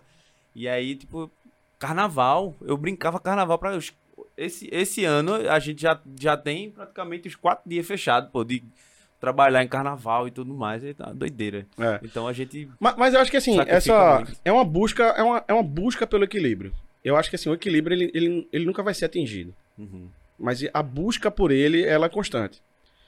E tem que entender que assim, é de momento, pô. Se eu tô no momento de, porra, casei agora, tal, pô, vou acelerar, velho. Vou, vou trabalhar pra se fuder e tal, não sei o quê. Porque quando eu tiver um filho, eu vou querer curtir o meu filho, saca? Aham. Então, eu tinha, eu tinha uma, uma- uma rotina de viagem muito intensa, né? E quando meu filho nasceu, eu já estava me preparando para mudar isso, né? E, e aí eu parei de viajar. Não 100%, mas reduzi tipo 90% as, as viagens que eu fazia. Para poder estar mais perto dele. Mas é porque tu sentia falta isso também na relação com teu pai, talvez? Não sei, não necessariamente. Eu acho que era Terapia mais mesmo, por- hein? Hã? Terapia mesmo, É. hein? Menino. Eu acho que nesse caso era mais por conta do querer estar com ele mesmo, sabe? Aham. Então, é, eu, eu sempre quis fazer parte da, da criação dele, né? Tá perto, tá presente, Não só por ele, mas por mim também, né? Porque eu quero estar lá, eu gosto, eu curto esses momentos. Aham. Né? Então, eu, eu tive que fazer algumas adaptações aí na, na, na minha rotina pra aproveitar esse momento. O meu, eu acho, eu tenho medo de, de. Não tenho filho, mas eu acho que eu tenho medo de ter filho justamente por causa disso. Eu sei que minha vida é muito maluca, que eu viajo, que eu não sei o quê. Aí, como eu senti a falta de, de- da presença do meu pai e tal, eu fico com medo de fazer a mesma coisa, sabe? É. Por isso que eu fiz a pergunta. Não, mas, mas é foda, porque são coisas a se pensar, sabe? É. Então entender que assim, é de momento. Por exemplo, dezembro, minha esposa ela tem uma confeitaria. Então dezembro é um mês fodido pra ela. Tipo Total. assim, sai de casa às 5 da manhã, volta às 10 da noite. E é um mês que ela sente muito, meu filho sente muito, né? Porque ela sai de casa, ele tá dormindo, ela chega, ele tá dormindo. Uhum. Então, mas, mas é só dezembro, saca? Depois ela tá. Então, boa. porra, aí janeiro, aí normalmente a gente tira a primeira semana de férias, aí fica na, na praia, a gente passa, pô, 10 dias juntos, colado, encangado no outro, tal, não sei o quê. E, e, e depois volta, sabe? Então, mas é saber que, pô, é temporário, é por aquele motivo, beleza, vamos. Aham. Porque senão você vai ficar se culpando pela vida toda, pô. Você vai ficar se chicoteando, né, por tudo, aí, pô, fudeu. É, Só aí, se você gostar, né? Aí se é, né, é, é, a galera do sadomasoquismo É, aí, não é aí- da minha praia não, né? Aí, Mas, se, aí se divirta. mas é, você vai ter uma, uma vida infeliz, né, velho? Não é isso. Alfredo, obrigado pelo papo, viu? Papo Porra, bom, velho, viu? eu que agradeço, hein? Foi massa, hein? É, foi massa. Uma, uma- um, um papo sobre empreendedorismo, sobre. Sobre. Até a Siri tá participando aí do. Precisa desbloquear a mente. Não é um dispositivo, não. Ó, mas foi massa, velho. Esse papo. Eu aprendi muito hoje. Acho que a galera que tá em casa também vai aprender pra caramba também. Valeu, meu irmão. Eu que agradeço. É um prazer enorme estar aqui com vocês aí, compartilhando um pouco aí dos bastidores, né? É da, isso. Da trajetória. Espero que tenha agregado aí, que a turma tenha gostado. Vamos embora, é isso. Valeu. Pra você que ficou aqui até o final, muito obrigado. Segue a gente nas redes sociais. Segue Alfredo também, como é que acha lá? É Alfredo Underline JR e Hub Plural Underline Oficial. Massa. Então já segue ele, segue a gente. Aí tu bota é nós e um Y no final. Aí fica é nós e podcast. Aí tu vai ver a gente lá. Eu só não faço dancinha. Tu faz dancinha Não, mas, teu... ah, Tem que fazer, pô. Aí eu vou pegar, contratar alguém que dance lá. É. Vou- dança aí, vai. É, a hub tem que ser plural, pô. Tem que dançar, tem que postar os conteúdos massa. E é isso, galera. Se inscreve aí no canal, comenta, compartilha, fala quem a pessoa que tu quer que a gente converse aqui. E é isso. É nóis.